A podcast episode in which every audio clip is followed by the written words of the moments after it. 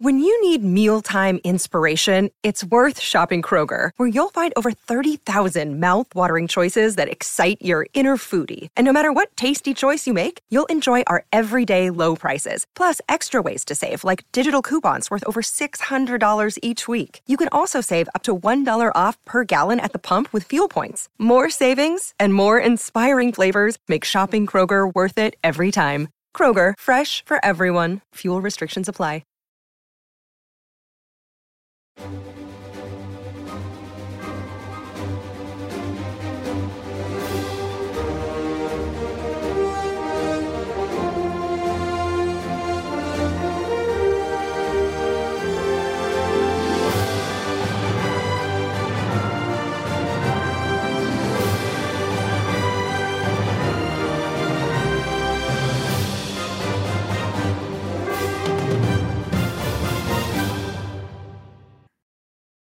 What's up and welcome back to Where It All Began. That is right, Kind of Funny's MCU in Review, where we rank, recap, and review every single movie and TV show in the Marvel Studios, Marvel Cinematic Universe. Of course, I'm Tim Geddes, and I'm joined by the producer slash seducer, Nick Scarpino.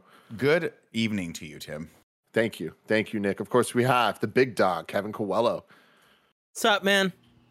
What is up indeed? And the Nitro Rifle, Andy Cortez. Great evening, Tim. Thank you. Thank you. I'll one up to you, Nick. No one up to you. The most. That's what we do here. It's what we do here. Make quality content, one upping each other, left and right. What I meant to say. Because this is. Go for it, Nick. Chocolate covered cashew that I have in my hand. You're nuts. You finally got the nuts. It looks like a heart. Well, this is a cashew. This is not almonds, but I'll take it. It looks like rabbit poo poo. It's weird, right? It kind of tastes like it too. Bubbles too. That's why.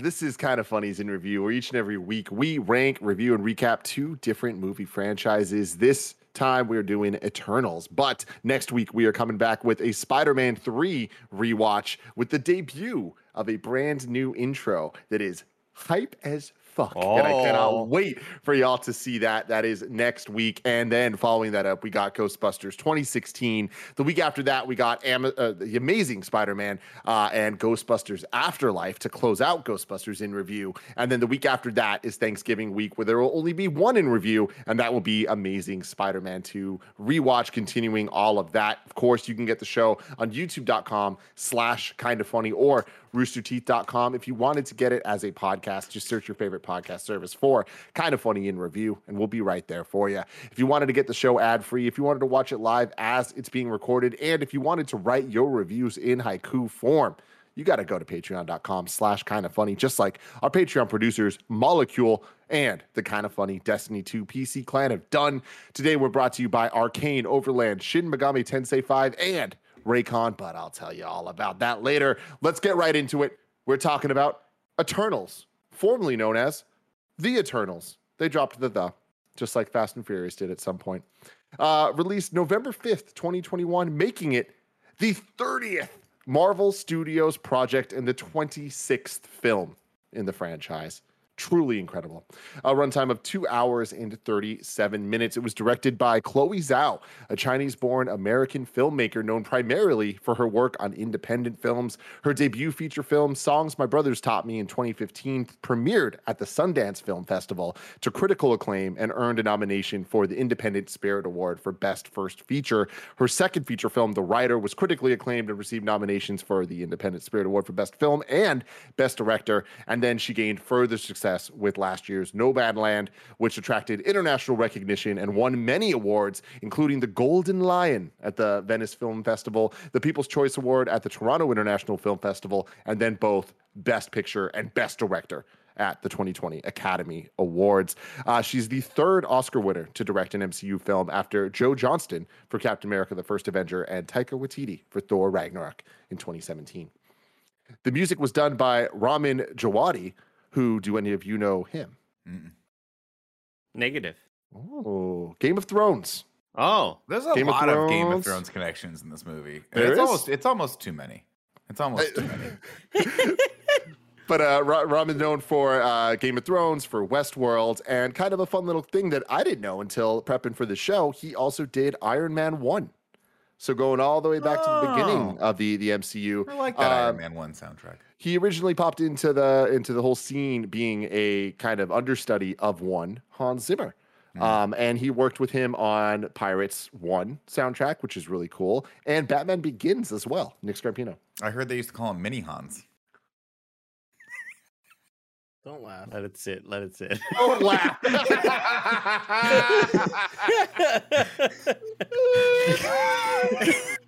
He wasn't even trying to be creative. He thought that was so funny that he raised his hand. His own little mini Hans. I'm going to the chat. I'm going to go to the live chat right now and see if they thought that was funny. God, I fucking love you, Nick. This movie had a budget of $200 million. And since it literally just came out last night, we clearly don't have up-to-date box office numbers, but it is performing extremely well. It is at $9.5 million at the domestic box office alone. So that's just American numbers from just Thursday night previews. That marks the third best preview night of the entire pandemic behind Black Widow and Venom, Let There Be Carnage, more than Shang-Chi, and ahead of the other pre-pandemic MCU November movies. So doing really well so far. I think more of the news that surprised me is that I've finally put it together that that's why the Westworld and Game of Thrones songs sound so similar. It's because it was the same composer. This whole time I just thought, like, man, that dude just ripped the other dude off. That sucks for that guy. Because they both had and then digga-dun, digga-dun, digga-dun, and they both had that same sort of trill. And now it makes a lot of sense. Dude, he's so good, man. I love his work. And even in this movie, without getting too far into stuff, just talking about the score, it is an incredible score. I do think that it's not optimized for its use in the film itself. Like, I think that just listening to the songs themselves are better than they're actually utilized in the movie for the most part, which was kind of a letdown for me because I expected, hearing all these names and all this talent together, I was expecting a little bit more from the score in the movie. But overall, I've been listening to it a lot. It's some damn good stuff. But enough about the score for now. Let's get into what we thought about this. Of course, since this is a brand new release, we're going to do our spoiler-free thoughts at the top, and then we'll make it very clear, get into full spoilers before getting into the plot and whatnot. Andy Cortez, I want to start with you. I didn't get your thoughts last night when we walked out of the theater. What'd you think? This movie is a bit of missed potential for me. I think about halfway through the movie, I'm really digging it. Like, this is going to be a top tier MCU movie, which, again, how do you even put it and rank it? Because we love a lot of these movies anyway. But I was really legitimately digging the hell out of it when it comes to action. And even the humor hit more than it missed for me, which I was not expecting. And I think after a lot of the reviews are coming over the weekend, I came in with some pretty low expectations. But about halfway through the movie, I'm going, God damn, this is a really good movie. Like, I'm enjoying, conceptually, this will be one of my favorite Marvel movies for sure. Just how they built out the world and the universe, the different characters are dealing with, the action sequences, I think are fucking really cool to watch. And it's something similar to Shang-Chi that we just haven't necessarily seen in an MCU movie before, where it's kind of like Power Rangers, right? Everybody's got their cool beam, beam, beam, bam, beam, bam, boom. Everybody's doing all sorts of different things, and it's really visually interesting. But near the end, I think it just got really messy, and it threw a lot of elements at the audience that I don't think landed like they could have. And I think that it feels like some parts were rushed to kind of just maybe keep it under the budget. How do we explain this way? Who cares? Have this and that happen. So I think that there's a couple moments here at the end that I think were just really rushed. And it sucks because this movie, I feel, is like kind of a mid-tier movie for me now, when it could have been so much higher if they would have stuck the landing throughout. I mean, Coelho. I really, really liked it. I think that it's definitely not going to be for everyone. I really like the pacing of it, which is relatively slow, I think, for most of it. I agree with Andy with some aspects of the ending. Specifically, there's one character that's like, oh, okay, that's an interesting way to take what happens here at the end. Yeah. But other than that, I was blown away at how much I enjoyed the comedy aspect of it. I thought Kumail and his valet were both excellent. Just really funny. Some of the powers are weird, where it's like, oh, that's very specific, and like Kumail's powers, I'm sure everyone's seen from the trailers where he does finger guns. Finger guns. He's finger blasting. Yeah. Yeah. I mean, that's so. That's what that means, random. Right, Andy? Yeah, that's exactly what that means. But like, I kind of went in with no expectations, hoping that it would introduce like a really vast world to me, like you know, the Eternals. We haven't seen these characters. This story takes place over many millennials. Yeah. And I think that it delivered what I was expecting or hoping for. So I think I'm really, really pleased with this. And yeah. Nick Scarpino. I thought it was fine. I thought it was just fine. I think that they were trying to do something very different with this. I think Chloe Zhao was trying to go for kind of a Marvel's version of an epic, and in that I think she succeeded. But unfortunately, given only a couple hours, for me it was very difficult to build all of those characters up in that time and have me care about them.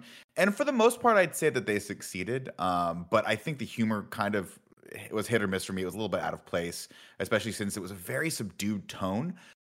For the most part, and I think it suffers from the same things a lot of the mid-tier Marvel movies suffer from, which is that they're just fighting these generic kind of squiggly lines for 2 hours straight, and by the time we get to any sort of actually compelling antagonist, the movie kind of is over.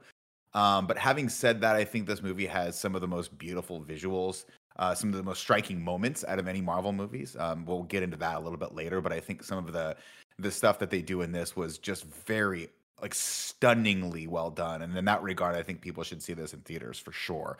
But I think overall, I really liked Gemma Chan. I really liked a lot of the cast members. I just think it's so difficult to utilize them all to their full potential in a movie that's this short when you've got 10 leads. And I think that, I mean, I could watch Kumail Nanjiani do anything for 2 hours straight. I think he's just the most delightfully charismatic person ever. So I think he was able to bring some levity to it, but I think some of the other comedy moments just didn't work for me. But overall, I think it's fine. It's a fine film. I wanted to point out really quick, Tim, that Nick mentioning what we hate when these MCU and DC movies give you the who gives a shit enemies that are just fodder.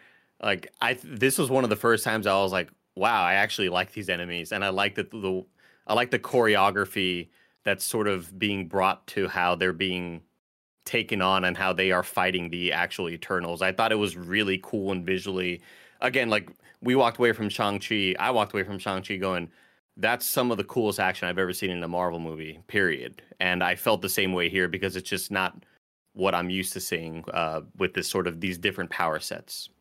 I'm going to save my thoughts on the deviants themselves for spoiler stuff. But overall, in terms of the movie, like I am very surprised at this movie in almost every way, positive and negative. It is not what I expected it was going to be. And I think that it was engaging the entire way through. I agree with Kevin that like I thought it was very well paced. I was never bored in this movie. And I think that they kind of used their runtime to the best of their abilities to do something that surprised me, which was make me really kind of involved with these characters' dynamics, not having a favorite, not having a least favorite, just kind of enjoying that I believed that they all had relationships with each other.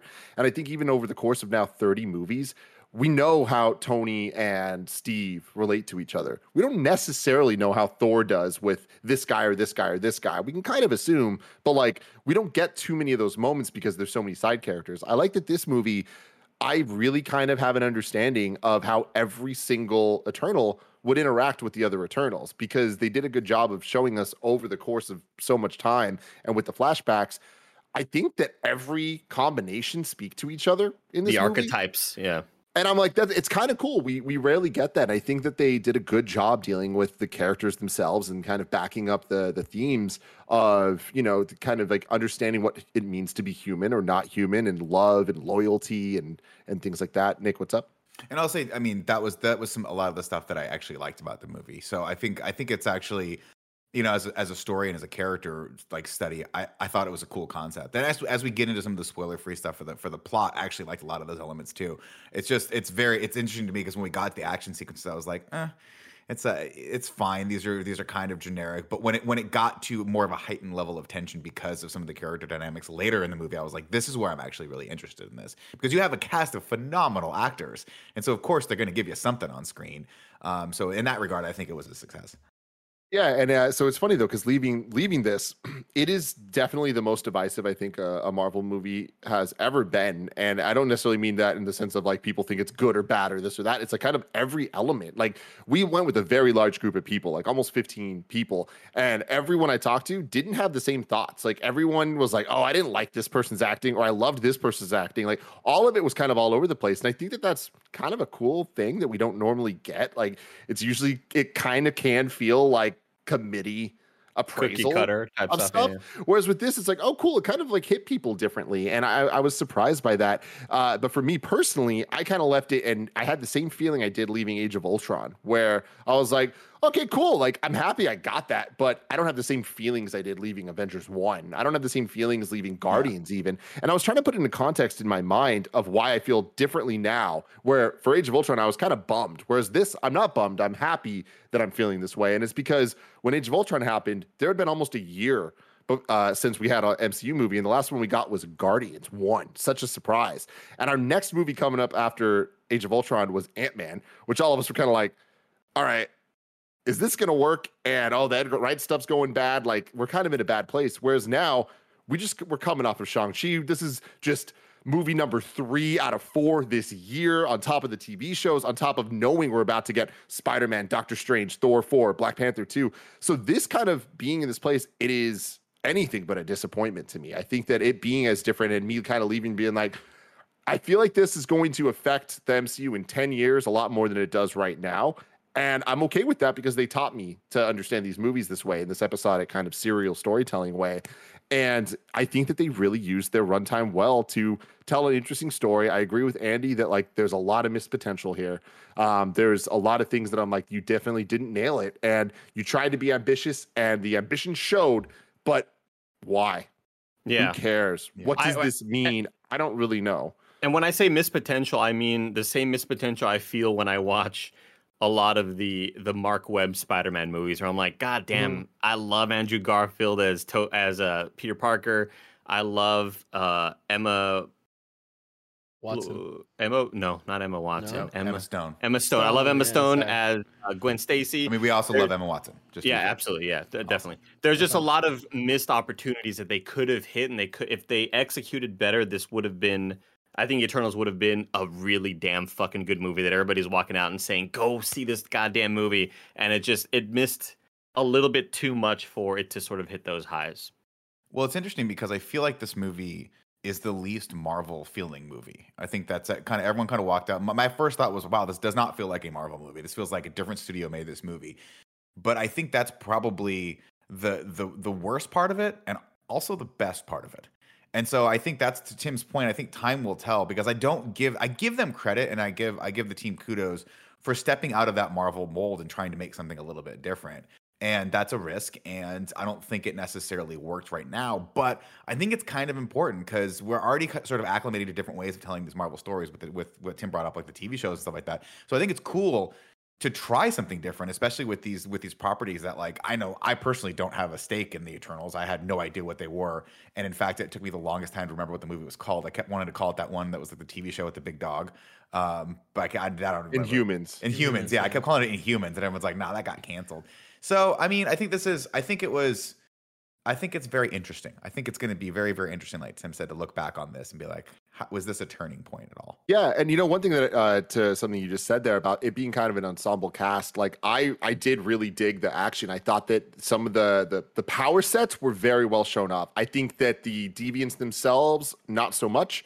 And I wish that I saw the Eternals kind of facing off against pretty much anything else besides just these CGI monsters. But in terms of like introducing us to these characters, their dynamics, and then their powers, I think that this is kind of the best we've ever seen being introduced to this. And I'm not just talking MCU. I'm talking about Justice League or the X-Men movies or all of this stuff. Like, I like how we saw them working as a team and in multiple action scenes, like they're together kind of like using their own skill sets in tandem with others. And that is something that we very rarely get in any of these movies to good effect. And Makari's speed is like from the trailers, we talked about it, and it was like, we're expecting a lot. They totally delivered for me. I love that they used it in every single way. There wasn't an ounce of slow-mo used. We just saw her being fast and saving people. We saw her being fast, fighting people. We saw her being fast, doing kind of both at the same time. I love that stuff. And there was a lot of characters that I didn't expect to like at all that I really, really liked. Like Druig comes to mind. Seeing him in the trailer, I was like, I know exactly what his story is going to be. And I was fucking wrong. I was extremely wrong. And I think that that's very cool. I was genuinely surprised as somebody that frame by frames these trailers and watches them hundreds of times on what this movie actually delivered on. So with that, let's move on into full spoiler territory. Starting now, who wants to lead? Put your hat on. I'll kick it off. Go for it. I think this movie got infinitely more interesting to me when they sort of, during kind of like going into the third act, when it started to be revealed that what was going on and like sort of the politics and the inner workings of the group. I thought that's where it started to get, for me, very interesting. Like I said before, them finding the deviants the first time, I was like, cool. But even midway through that opening scene where we start in like 5000 BC or whatever it is, I was like, I don't want to see a lot of this. And unfortunately, we got a lot of it in the movie. It's like a lot of sequences that were very loud and as creative as you could possibly be with them fighting like big spindly dogs. It wasn't until we started getting sort of that inkling that they had to fight Superman pretty much that I was like, this is what this movie should have done a lot earlier to me. It should have been them versus Icarus. Icarus, thank you. I was going to say Ismahawk. Like Invincible cool type shit. To watch. Yeah, that's where I thought, oh, this is really cool because they can't beat him and they have to figure it out. And the inner workings of them having to figure out how to work together to stop the Celestial. I was like, that's awesome. The visuals there are awesome. I wish we could have got to that a little bit earlier, but they spent so much time having to kind of teach us who these characters were. And going back and forth between this relationship between Gemma Chan and Richard Madden, which I didn't like. Because I like Robb Stark and I wanted them to get back to that. And I was like, I know that it backwards, right? Jon Snow, excuse me, not Robb Stark. Yeah, I like her relationship with Kit Harington. I was like, this is great. I love where we're starting here. And then we don't get back to him the rest of the time. And I was like, that's unfortunate. Because he could have also been the character that kind of explains a lot of the stuff that we were seeing in the backstories, right?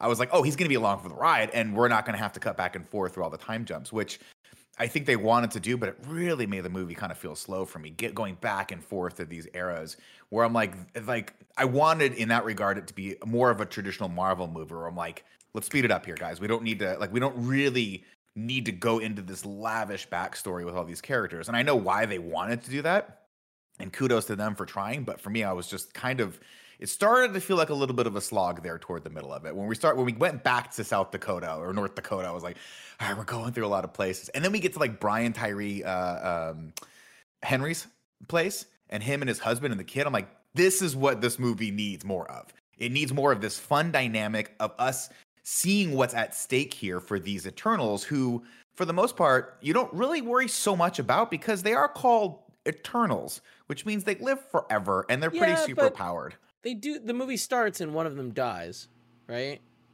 So I think that the stake. Yeah, like 20, 30 minutes into it. That's fair. But sure, which shocked me.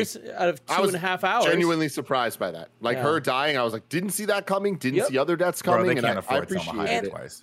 I thought Angelina Jolie was going to die. I thought they were going to kill her off. Because I thought so too. I actually really liked. She was amazing. I really liked how they all had their individual problems that they were sorting out. Like Angelina Jolie in Gilgamesh, like she had like some form of Alzheimer's, right? And he was her caretaker, and it was like Mad Weary, I think is what they called it. Yeah, like a Mad Weary dog. Yeah. But like, it was an interesting take on like the mind having so much information to retain. Well, and it played into the fact that. It played into the fact that they had their memory rewritten. So it was like the hard drive started to fail after a while, which is kind of cool. We also have two of them having a relationship and, you know, keeping a secret from it and that causing the relationship to decay and fall apart. And then we have, Sprite? Sprite, I think, was the most interesting. Like, the moments that we had with her, I think were really, really interesting because it's just what a fucked up situation to be a child stuck in a child's body the entire time. But it was weird, though, because that was one of the things that was kind of off for me because they kind of treated Sprite like a child to a degree, and I was like, you wouldn't do that after 5,000 years. Person's just a small adult at this point. I mean, I think that they very much, in their mind, that's the case, but, like, as they would, like, pick on her that way. Yeah, but it was just, it's one of those things. I mean, first off, shout out to Kirsten Dunst, who laid down the archetype for this character of course Tim in Interview with a Vampire, where she was forever a child vampire, which is always a fascinating thing. Like, you can live forever, but you're going to be looked at and treated like as a child forever.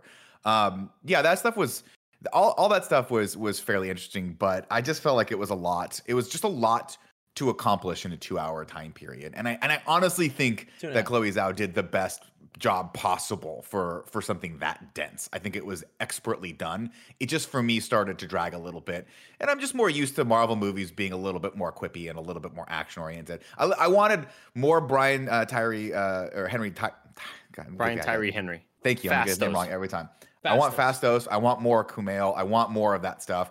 And to be fair, I want more MCU. More MCU. I liked, but the theater was quiet until Kumail, and then all of a sudden it was an MCU movie, right? And I think, I think this is no disrespect to Richard Madden. I just didn't find his character particularly interesting, and I think the reason why, I think that was done by design. I think we were going to kind of foreshadow the heel turn a little bit, and so I think he was cold. But I just was like, I don't think he and Gemma Chan had good chemistry, especially since that very first scene where she walks into the classroom with Kit Harington. Man, I was like, I'm feeling sparks right now. I turned to Joey, and Joey was like, why are these the hottest teachers of all time? I was like, oh my God. Yeah, I was like, these kids are just witnessing something phenomenal happen here. Nick, and by the way, did you notice, like, from the nose up, a lot of similarities between... Well, that was a weird thing too, Andy, because I kept thinking, like, I was like, is Andy behind me or is he in front of me on screen? I saw it because you had your popcorn like covering half of the screen. Well, no, what happened was I ditched out, the seats. I ditched out of the seat, and a little barrier just cut off half the screen for me, and I was like, Andy's got one of these days he's gonna come clean. It was Kit Harington, Nick. No, go for it, Andy. I was gonna say, talking about the characters, I think Druig, you mentioning earlier, Tim, was a really cool character, and I loved seeing that arc, and I loved seeing the way everything played out. I never felt like it was a slog. I love that sort of quiet, introspective sort of filmmaking where we're getting lines of dialogue that don't always have to be quips. And I'm the quip guy. Thor Ragnarok's like my favorite MCU movie, and I really dug all of these moments with these characters where we are getting to know them and hearing their back and forths. The flashbacks I had no problem with. I'm like, this is cool as shit. And I'm glad that we're going back to different periods and seeing how they're dealing with it and seeing how they're dealing with the evolution of mankind and how suddenly they are no longer just people holding out a job. They are human with morality and feelings of what we should we intervene, or should we let everybody here at Tenochtitlan get fucking destroyed? Like, this is genocide. And it's like, I love all those sequences with the Eternals. So Druig definitely was one of my favorites. And I liked a lot of our sort of quieter moments with our characters. And of course, Kumail just absolutely knocked it out of the park. See, what I really like about all the characters in Kumail in specifics, where I think a lot of people are going to disagree with me here, but I think that the movie did a really good job of having each character kind of have an arc, and there is this overall theme of what it means to be human and where the Eternals kind of fit into that, and we see it like a little bit on the head, like nail on the head direct in a lot of ways. But I like how they all kind of dealt with love, loyalty, and morality differently, and we see that with Kumail's loyalty to Icarus, right? And him kind of being gone from the final fight, I kind of like I feel like people are saying it's a plot hole, but I kind of see it more as like they're a united front, but they are all kind of coming it from a different place. And like Kumail has a human side to him now. He's been living as a human prolifically for generations, right? Yeah. And like I like that is completely different than some of the other ones that kind of like hid out on a ranch, or some other ones that like Sprite that wanted to be more forward but weren't allowed to. Like I like that we got a lot of different kind of takes on it all, and the dynamics between them were complicated. It's not just like, oh, there's the 10 Eternals and 5 of them lean good and 5 of them lean bad. All of them are complicated in a bunch of ways that I thought was cool. And the biggest letdown for me, real quick, like just because I want to make this point about the deviants, is there was a turning point where it's like, oh, the deviants are sucking their powers, killing them. But then also they're gaining consciousness. And there's a moment in the movie where they gain consciousness. And it's like, holy shit, They're not the bad guys. Are you the bad guys? Is it morally gray everywhere? That's exactly what it is. Holy shit, this is really cool and interesting. And Marvel's at its best when we get these kind of bad guys that are sympathetic, and they just drop the ball and throw that all out the window. And they literally have this these moments of, oh, the deviants are sentient. They're not just these animals, and the whole predator, prey, all this stuff. Like, you built up to this perfectly, but then they literally just end the movie with slaughtering these things. And it's like, especially when that's the potential that I thought was lost. Set up that one of the characters is gone, and they need six characters to do the what are they called? The mind meld or the fucking brainstorm? The brainstorm is what McCall, and I love it. And I was thinking, oh my God, what a great way where they have to recruit this thing that was their enemy who was misunderstood and make peace with it and get him to be a part of that brain to kill this Titan. Because ultimately, they're after the same thing. They just want to survive. They don't want to be destroyed. They don't want to be used anymore by these Celestials. And then you just have this kind of throwaway scene with him and Angelina Jolie's character, who I thought was going to have a much bigger role in the climax. And they just have this side fight over there. But I'll disagree with you in one regard, is that I understand why they did it. I was disappointed that in my opinion, the most fun character in the whole thing, Kumail, was just absent for the climax of the movie. That felt weird. It felt weird to have him not come back in and save the day. Not that you have to do that, but I missed Kumail. I was like, this would be funny. This needed a little bit of quips to like break the tension so it could get heightened again. And they just didn't have that. One of the most like interesting dynamics that we see that is very minor, but it's between Kumail and Sprite, like where they're friends. Like the first time they get back together, she kind of gets mad at him. And she's like, man, it sucks that you like ditched me 100 some odd years ago. And it's so interesting that his response is essentially like, yeah, I got really tired of moving every 5 years because people notice that like kids don't grow, right? You don't age, yeah. Yeah. So, I mean, so you imagine he can stay longer with...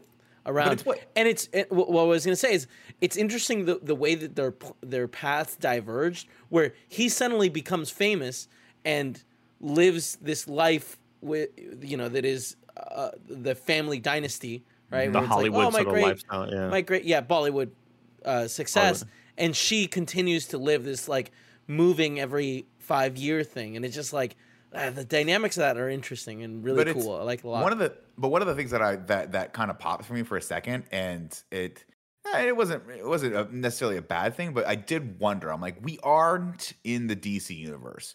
Well, depending on what references they're going to make, which we'll get into in a plot, which is weird. We're in the Marvel universe where secret identities are half and half here, right? For the most part, everyone knows who the Avengers are, and like Thor is just Thor. Thor doesn't have a secret identity. So why don't the Eternals just be like, we're the Eternals. We're here, right? Why wouldn't you just live your life? After 5,000 years, you'd think someone would be like, we can just be who we are. Thor, the god of thunder, is here, and he's a celebrity. We can just be that person. Well, I think that they were still doing their job until this movie happens. They don't. They think they're here serving a purpose, right? I thought they had killed the last of the. I thought they killed the last of the deviants, and they were just waiting to go home. They were waiting to be like relieved. So why not just be like? Well, I mean, let's put it this way. Well, that was also 500 years ago. I guess the difference is 500 years ago, they didn't give a shit that people knew they were gods. They were revered as gods. So at what point did they feel, hey, we have to start hiding from the public? Why? Why would that happen? When they just literally ascended from the sky on this giant monolithic obelisk thing, and they were like, view us as gods, and they don't care about hiding their power from anyone. Why would that be different from them in 5,000 years ago as opposed to now? I do think that like it was just Babylonian times that they were like floating around and shit. Like with the Mayans, they were coming in and saving the day and then leaving. But my point is like that was when that's before any of the Marvel stuff happened. Now we've got Iron Man, Spider-Man, Vision, all these people. Why would they feel in any way, shape, or form that they need to hide from the general public? Because then people would want them to help. And they're not supposed to change any of our history. No, I buy that. Okay, I buy that. Yeah. Tim, were you going to say something? I was about to say that mixed with I think this movie really goes out of its way to let it be known that like they are assisting with technology because they're essentially breeding humans to feed the Celestials. Yeah. So it's like I think that they didn't know that. I know, but like I think that like when it comes to technology, when they show the scenes of them making the plow instead of the steam engine that early, it's like they were realizing like, oh shit. I think they had a come to Jesus moment where they're like, we're already too involved. Like, we need to back off. And I think that's why they went back kind of into hiding as opposed to flipping the other way and being like, we can expose ourselves. Sorry. I understand what you meant. I guess I buy that. But I do think at the end their plan was to just be like, we're the Eternals, and this is who we are. But well, yeah, now that they're broken from the metaphorical yoke from the Celestials, they can do whatever they want. But then what was his name? Azarath comes and scoops them up, and then something. And the other three are Arishem. You're right. Yeah. It's a cool name. One thing that I was a little let down with is I really liked Gemma Chan. I really liked Cersei as a character, and I thought her chemistry with Kit was great. But I do think that her kind of being the leader character and if there was a lead in this movie, it would be her. There's not. It definitely is the entire group, but she is the one. The lead, she's the leader. We spend the most amount of time with her. I think she's the lead of the.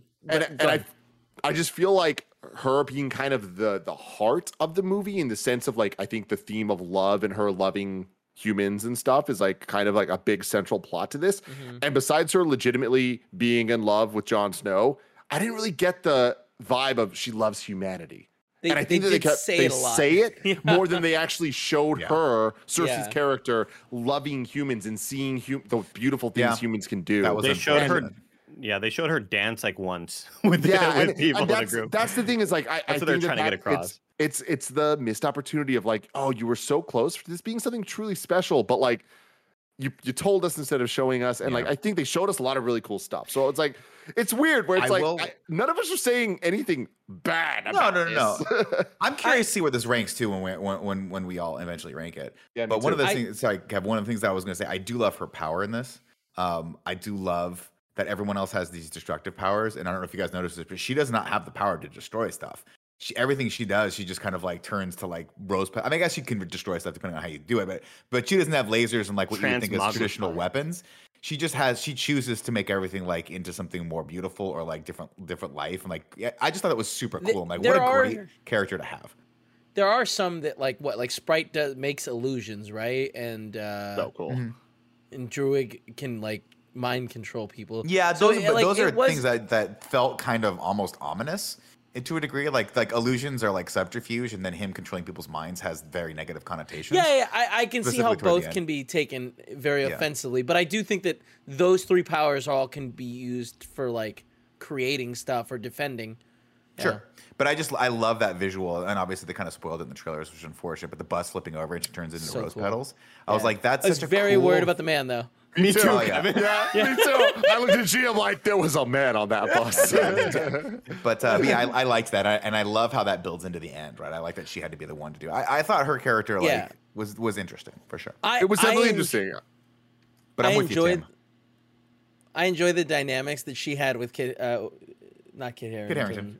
Richard Madden. Icarus. I'm going to call him Icarus. I like their relationship. I like that they clearly still wanted to have something, and there was something that was stopping it, and then we find out it's that he knows, and he knows how much she cares, and he thinks that it would throw everything off. I do think that the weakest point of this movie is the conclusion of at the very end where he's just kind of I love you, and that's I can't kill you. And then he's I'm going to fly into the fucking sun. And it's really? It's way too on. Joey laughs. When that happened, Joey legitimately laughed. He was like, and I was like, hey, I thought it was good symbolism. Here's the thing. Here's the thing about symbolism. That's just straight up doing. Very on the nose. Yeah, it has to happen. But you got to know that when they're doing that, they're like, this isn't great. But this isn't the best solution, and it's kind of cheesy, and we should be above doing something like this, but it kind of has to be the thing that happens there. I just really wish that instead they had he had paused for a moment thinking about it, and that at that moment she had realized that she need to save all the people, all of Earth that she cares about so much, she has to turn him into something else, and that he accepts that that'll happen, to kill him essentially.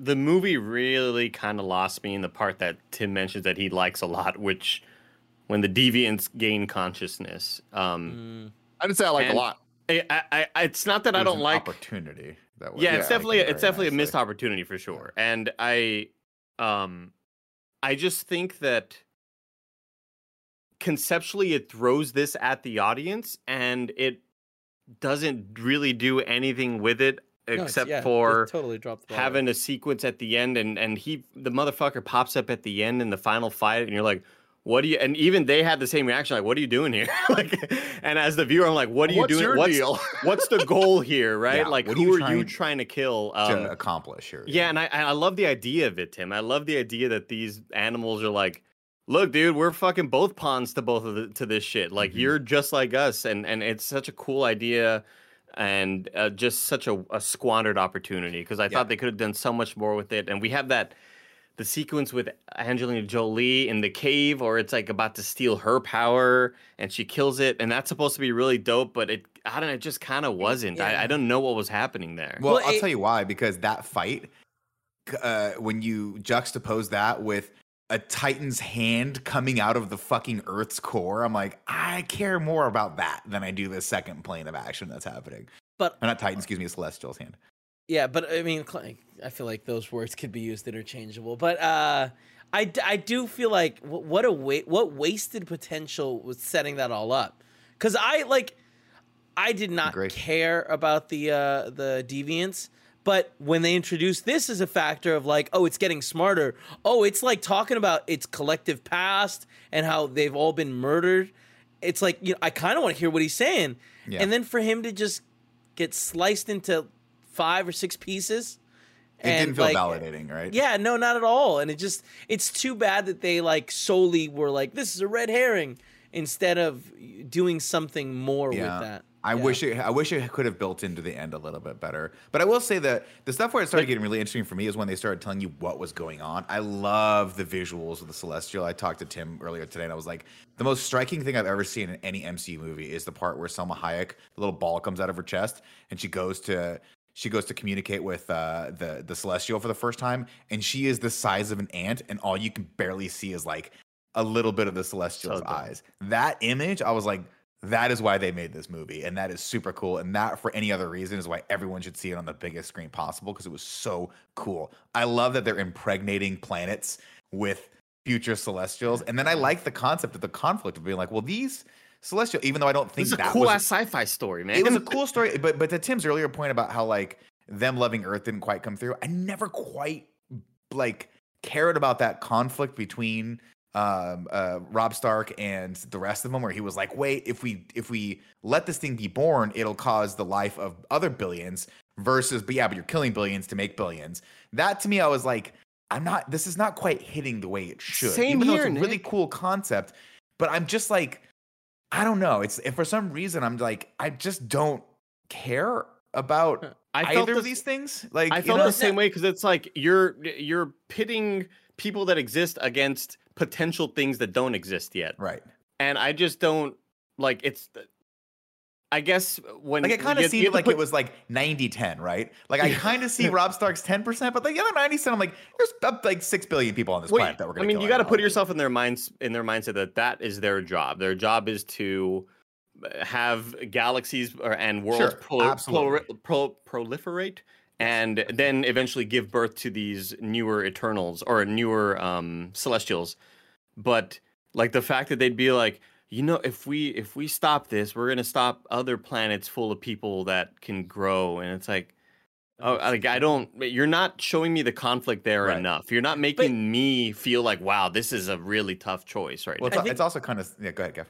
I was gonna say the biggest issue there is I don't understand how the Celestials create suns. Suns, but are all of the suns impregnated, or some of the suns impregnated?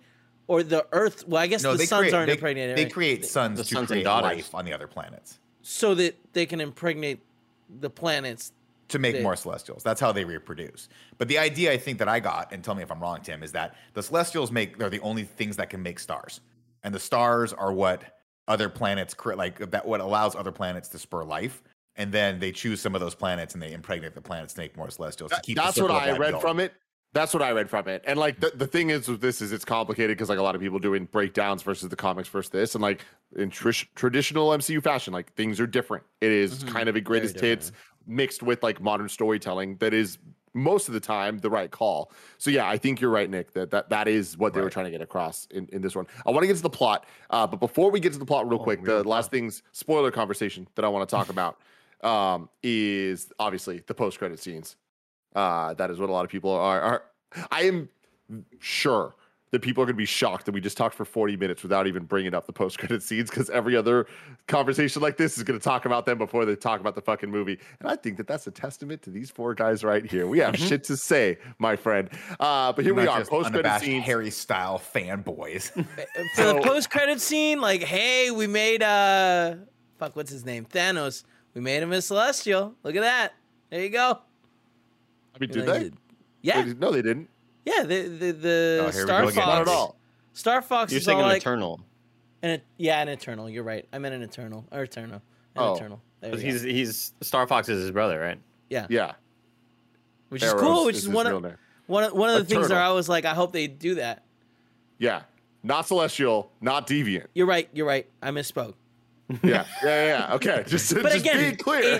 But in the comics, Deviant is a very different thing. Where they are Eternals that are born with, like, a genetic mutation. A deviant gene, yes. Yeah, the comics, that, and this, they went out of their way to not say that about Thanos, which is interesting. And I think that in the MCU, he is not a deviant.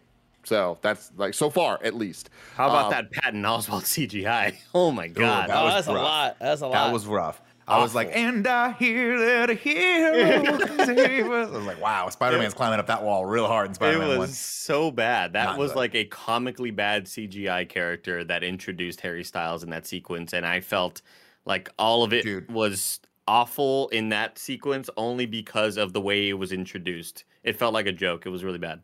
I don't know really who Harry Styles is, other than I know he was a boy band with really good hair. So when he showed up, I was like, I don't get it. It was like a big reveal moment, and I was like, I don't get it. And I was like, oh, he's going to be like Adam Warlock or another character that I'm supposed to know. He's like, I'm Star Fox. And I was like, do I ask him if this is the video game Star Fox? What's going on? I was so confused. And then Joey was like, that's Harry Styles. And I was like, oh, that's why this is supposed to be a hype moment. I did not understand the hype at all. That's the thing that somebody from Variety spoiled in the premiere week, Nick. Yeah. And everybody was pissed off, like, why would you do this on such a public platform? Yeah. Interesting moment. What was the mid-credit scene?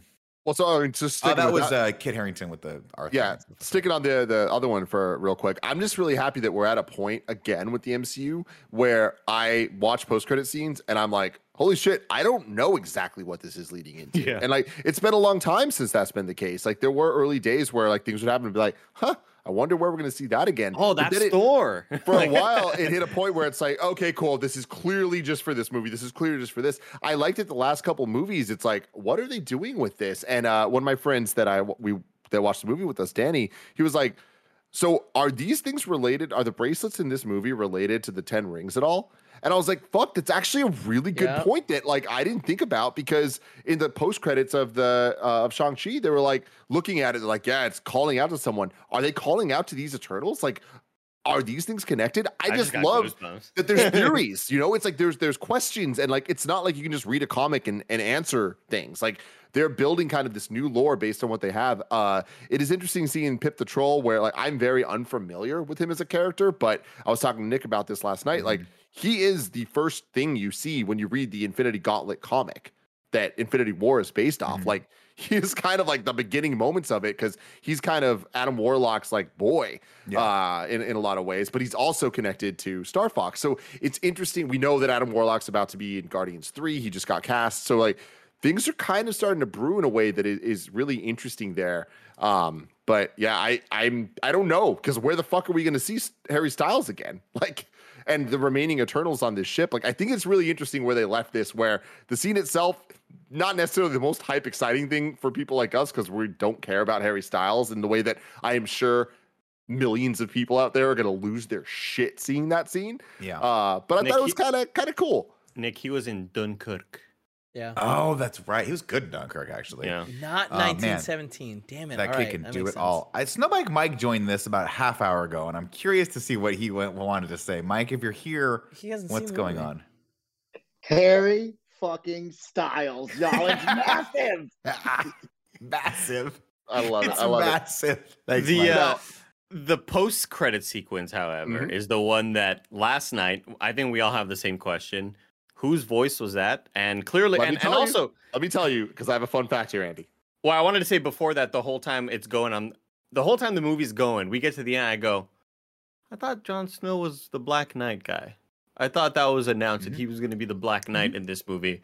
And he didn't do a whole lot of anything. And then the ending sequences kind of go, okay, I see what they're doing. Dude, he wore the shit out of that scarf, though, when he was looking for Gemma Chan. He was like, where'd she go? I got a scarf on. Beautiful couple. So they built him up, obviously, and they built up his uncle as a character who in the comics is Nathan Garrett, who's one of the ancestors of the Knight of the Round Table. The Ebony Blade has this terrible curse. Death is my reward. We saw some stuff there. Now, some of you might know this, but I don't think Nick does, so I'm very excited to say it. Last night, we watched this. There was a voice that kind of calls out. The Blade is calling to Jon Snow, and he's like, kind of listen to it. But then a voice off screen calls out to him. And we're like, who the fuck is that? And we had a big group outside talking like, who the fuck is it? Who could it be? Whatever. Eric Goldman, formerly of IGN, now of Fandom. Eric Goldman, we had him on Kind of Funny podcast recently. The man with the master plan. Exactly. He spoke to director Chloe Zhao about Eternals and confirmed who the voice was. She says, that voice was the voice of one of my favorite superheroes, Mr. Blade himself. Shut up. Blade. Yeah. Was it Mahershala Ali? It was Mahershala Ali. That's it. Go, baby. I don't know, and I don't care why that fits in. I'm just pissed off they didn't have a scene together now because I fucking so jacked for that the Daywalker movie. Nick. The so Daywalker. The theory, though. All of our powers, none of our weaknesses, Andy. The theory with this is we know a Blade movie's coming. That was announced in 2019 at Comic-Con. But we also know that next year we're getting a Moon Knight show. And all the rumors are saying that Mahershala Ali's Blade is going to be in that. I would not be surprised if we see Kit Harington as the Black Knight in Moon Knight as well. And they start building out potential Midnight Suns thing. God, it's fucking cool. I can't wait to see Oscar Isaac. I'm into it. I thought, and you know, shout out to Kit Harington for just chewing up seat, loving this role, having a great time with it. I will say, like I mentioned at the beginning, and we'll get into the pot real quick, but the back and forth between them when he's like, "Are you like he?" Because he knows something's up with her. He's like, "Are you a wizard?" You know, like Doctor Strange. So funny. I just love that he can say that, and you're like, "Yeah, I buy that. I buy that line as something someone would say." And then, of course, still wanting to move in with her at the end was great.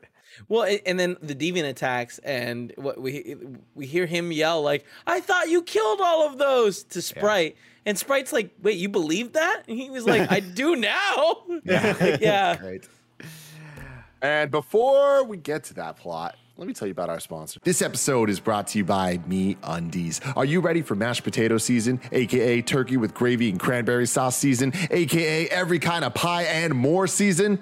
Well, MeUndies is here with the softest and stretchiest undies in the game, so you can be ready for seconds and thirds, baby. I love MeUndies. I have for a very long time, even right now. Of course, I'm wearing my lounge pants, the undies themselves, and the socks. I love having that soft micromodal fabric all over my body. They have undies and loungewear made out of soft, breathable, stretchy fabrics that are perfect for everything from pre-dinner activities to post-dinner naps. MeUndies also has a great deal for you guys.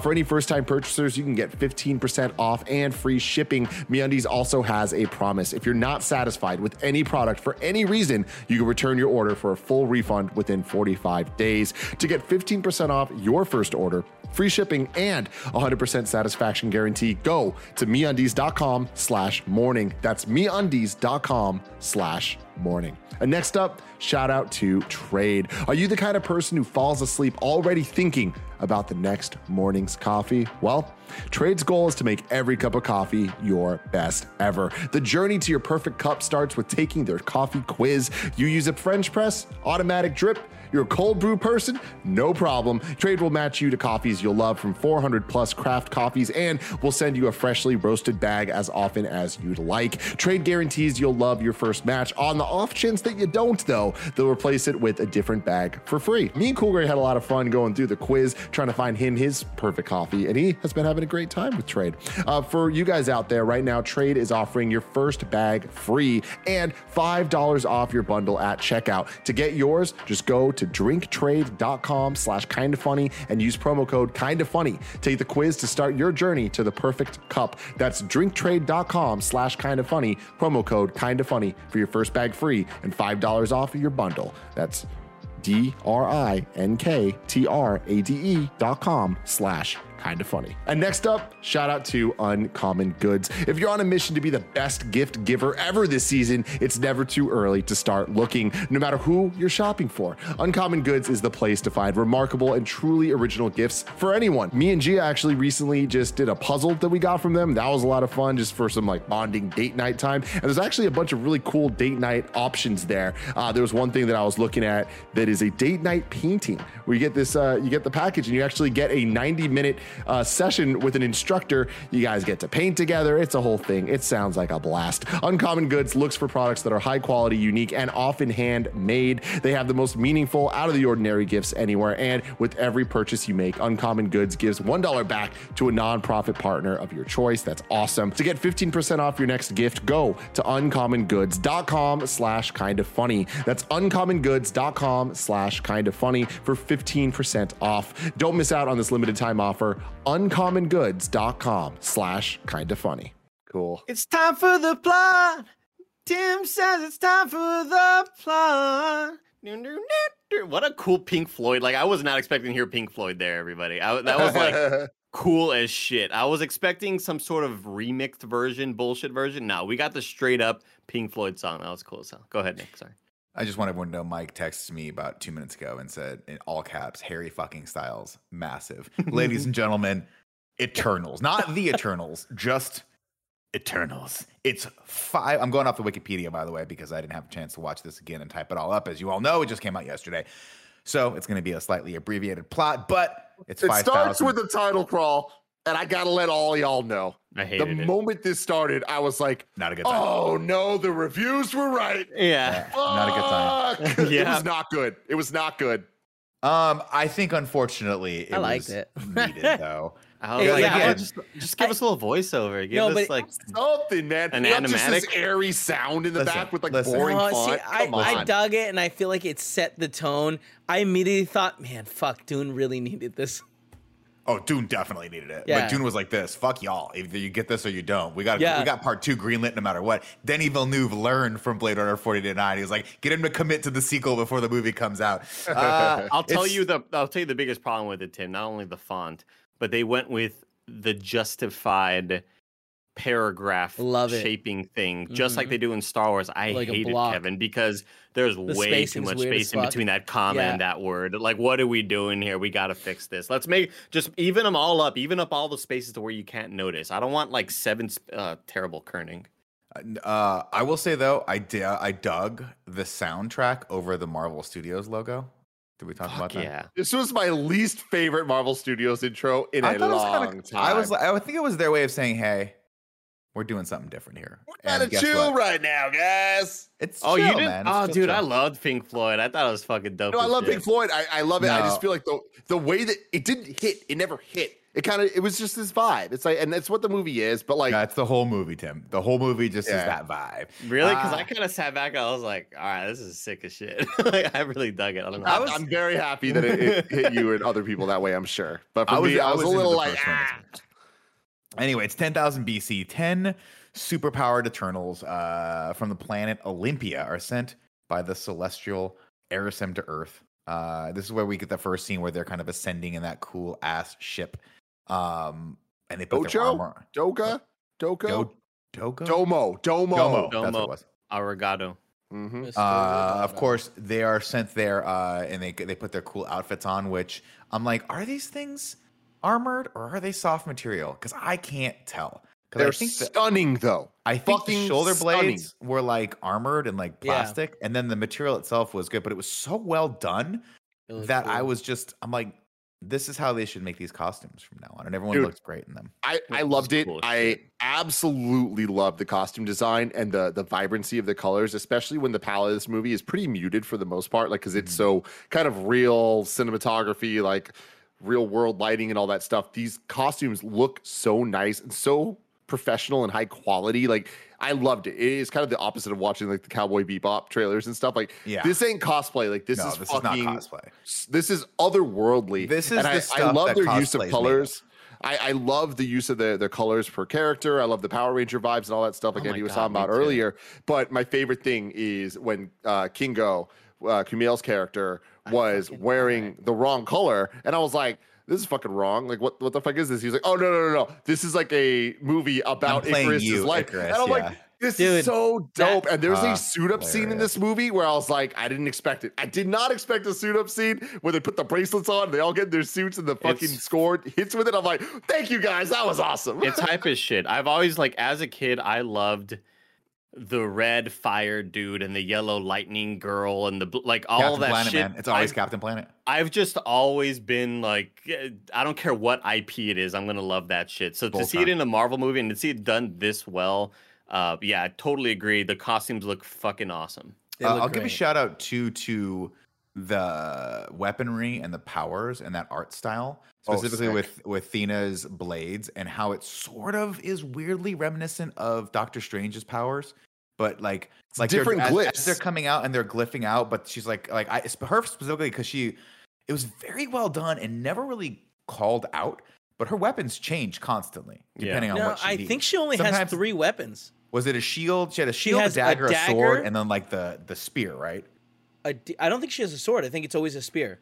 Is it always the spear? I think the spear grows an axe, like a little axe, not like a full-blown axe. Either way, it was cool that she was like, instead of pulling out more, she was just like the shield would turn it, like something would turn into the shield, and then it would come back to the other thing. And it was never like expressly like, hey, look how cool this is, because they were like, we fucking know. Because it was a little dagger type of device, and then it turned into a shield that protected her. At one point, though, it was like a half blade thing. It was round. It's like it was a little round thing that then she went like this, and it turned into like a shield. I was like, that's super creative, and it feels like it belongs in this universe, which was cool. It's creative, and it's cool, but as a power, that's pretty that's kind of lame. It was like, this guy can shoot out of his fingers, and this girl, she makes a shield and a spear. It's good, huh? She's a warrior. And she's not only doing that, she's also like the fucking most deadly person in the universe. Like, she uses those because she is a fighter. She's a straight up warrior. Her skills and her combat abilities supplement those weapons. That was her power, like the being a warrior, or was that who she was? She had great hair too, and that's that's very powerful. Yeah, very in the same way that like Sprite can't go out there and just use weapons and fight like her. Like, she's just really damn good at fighting and shit. It does beg the question, why not just make 5 Icaruses and send them? Why do you need to have a team? Like, because this is no disrespect to Kumail's character, but the finger guns didn't seem like they were getting the job done, really. Dope as fuck, though. But not a, like, then you see Icarus melting people's faces like with Superman's laser eyes, and then you see like, you know. Nick, I've always said this, like, just like when they say, make the whole plan out of the black box. Tony Stark, why don't you just give everybody's Iron Man suits? Everybody will be unbeatable. Exactly. I don't know why you don't do it. Give Captain Rogers an Iron Man suit. I like them all having a unique purpose when it comes to doing mind control. I have it right here, Kevin. Cersei changing stuff. Ajax. Like, those all seem... Ajax heals her own team, which makes great sense for a leader. It seems like a bunch of them are like they have a purpose, and we see it when Sprite is doing the like storytelling, because it's developing humanity and giving them something to strive for. And then was it Fastos is helping them develop technology. Machines. Yeah, all of that makes sense. But then we have like finger guns. And like finger guns super strong. Finger guns is like Hadoukens, Gilgamesh, and like Kamehamehas, you know. I know you guys were speaking very positively about Kumail being like the sort of MVP of this, but I feel like it was Gilgamesh. I thought that guy. I'm not familiar with this actor, Don Lee, but Don Lee. Great. So he's fucking great. He was American so good debut in movies. I was reading. Ma Dong-seok is his name, and he's a Korean-American actor that is huge over there. Dude. He was in Train to Busan and a bunch of other leading roles. Oh, fuck. He's I need to watch Major big deal. But yeah, this is kind of like a move over into American films. Power punch. That shit. So fucking sick. No, it wasn't even that, Andy. It's the fucking like stomp. When he like nails the deviant's head into the ground, it's like da-ba-ba. And that the theater so cool. rumbles. Yeah, it was very well done. I loved like what Nick's talking about the glyphs and like kind of like the just design of the Eternals is so fucking cool. And like we've seen this so much in the MCU, and they just knock it out of the park every time nowadays, with like every kind of new world mystic element being added, having its own vibe.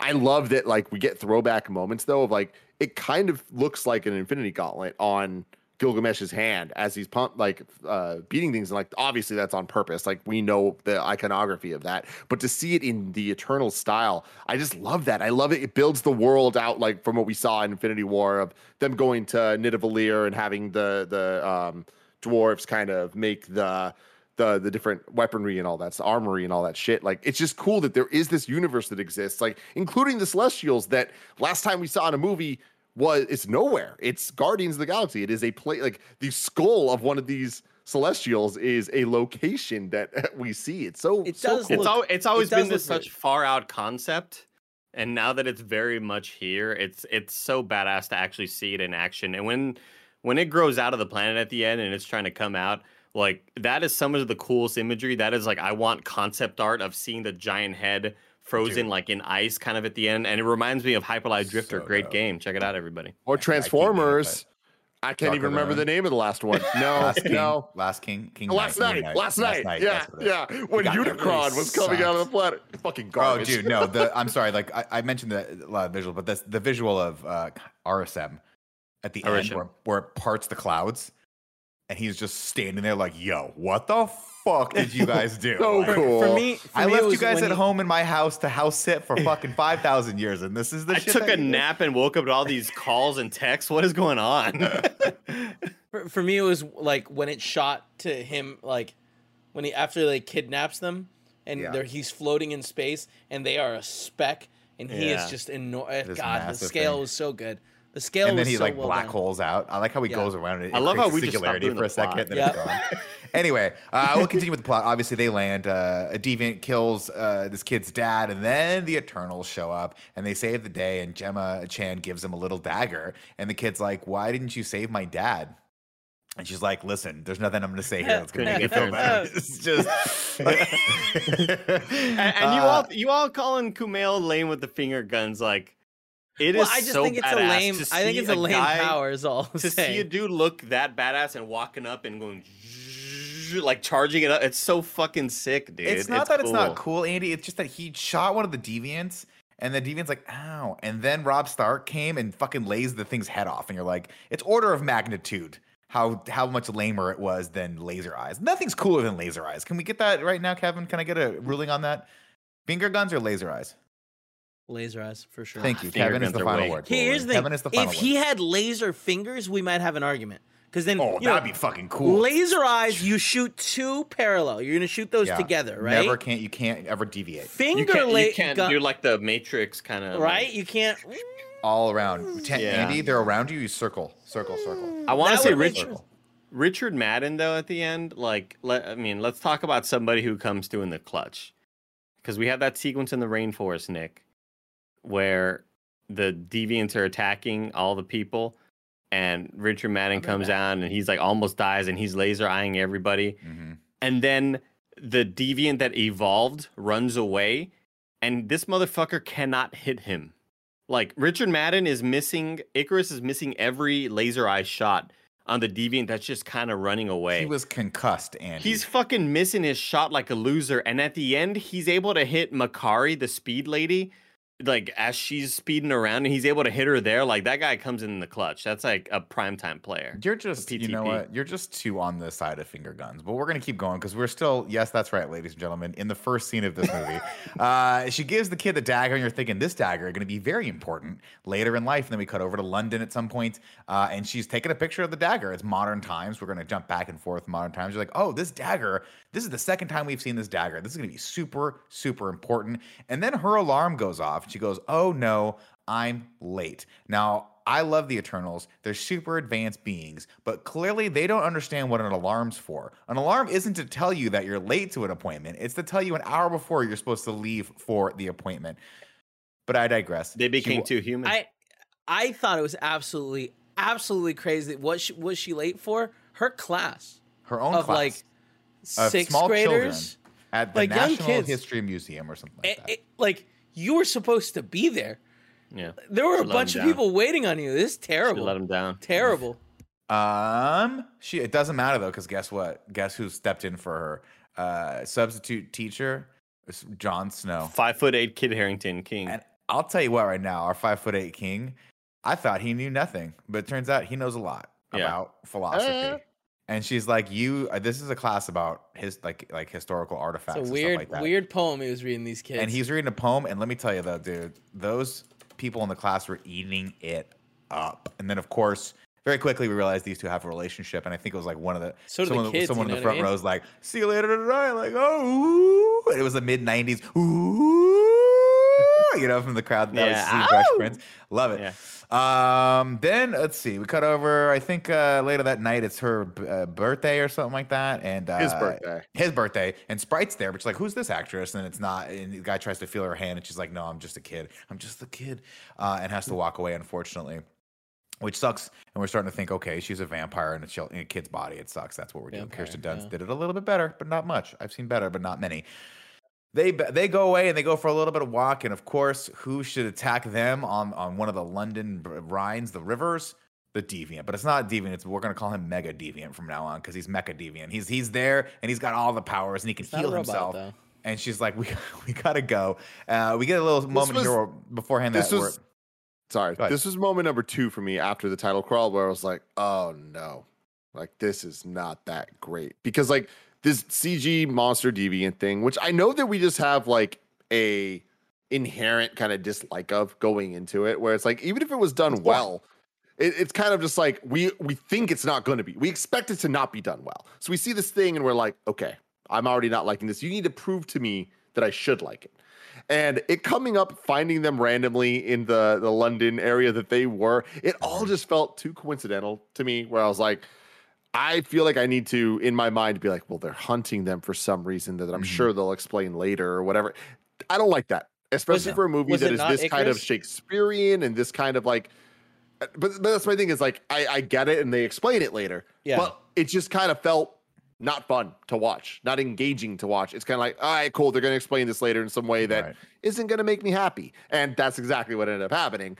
So I don't know. It's rough with this shit. Like I don't have a solution, but it definitely was a moment that I was like, I'm out of this until they were running away. And Jon Snow was kind of like, okay, fuck. I believe all the weird shit y'all were saying. And I'm like, all right, I'm back in.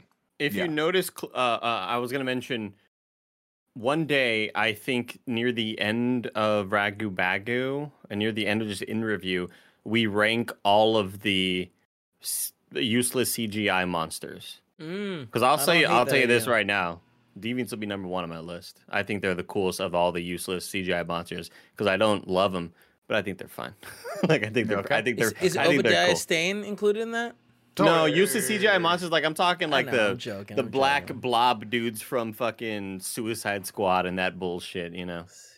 Of course we got to see before this where he's like, hey, I want you to move in with me, and he knows something's up, right? He's like, weird shit happens around you. Are you a wizard like Doctor Strange? So and I was like, that's really fun. Anyway, this scene happens, and who should come in? Of course, Icarus comes in to save the day, and we have a little moment for you Game of Thrones fans out there, where it's like, thank you. You obviously know we want to see the brothers back together because they didn't get to be together a lot because Jon Snow got sent to the Wall and Rob Snow got sent to the Red Wedding, and we all know how that ended. The pilot. I love that line. Oh, that's like, great. You must be the pilot. Now, Nick, here's a test for you. Quick little MCU test. Okay. Gemma Chan. Yes. Is this her first appearance in the MCU? It's not. It is not. Who was she before? Was in Guardians? No. Close. Shit. Kind of a similar vibe. Give me a hint. Give me one hint. Tell me the name. Space. The final Minerva. The Kree. Guardians 2? No. She was a Captain Marvel. Captain Marvel. Oh, she was right. She was the sniper with all the blue makeup. That's right. And Kevin Feige was just like, yo, you're dope as shit. So you want to come back? That was so cool. That's cool. It was. But I'm happy she's back because she's dope.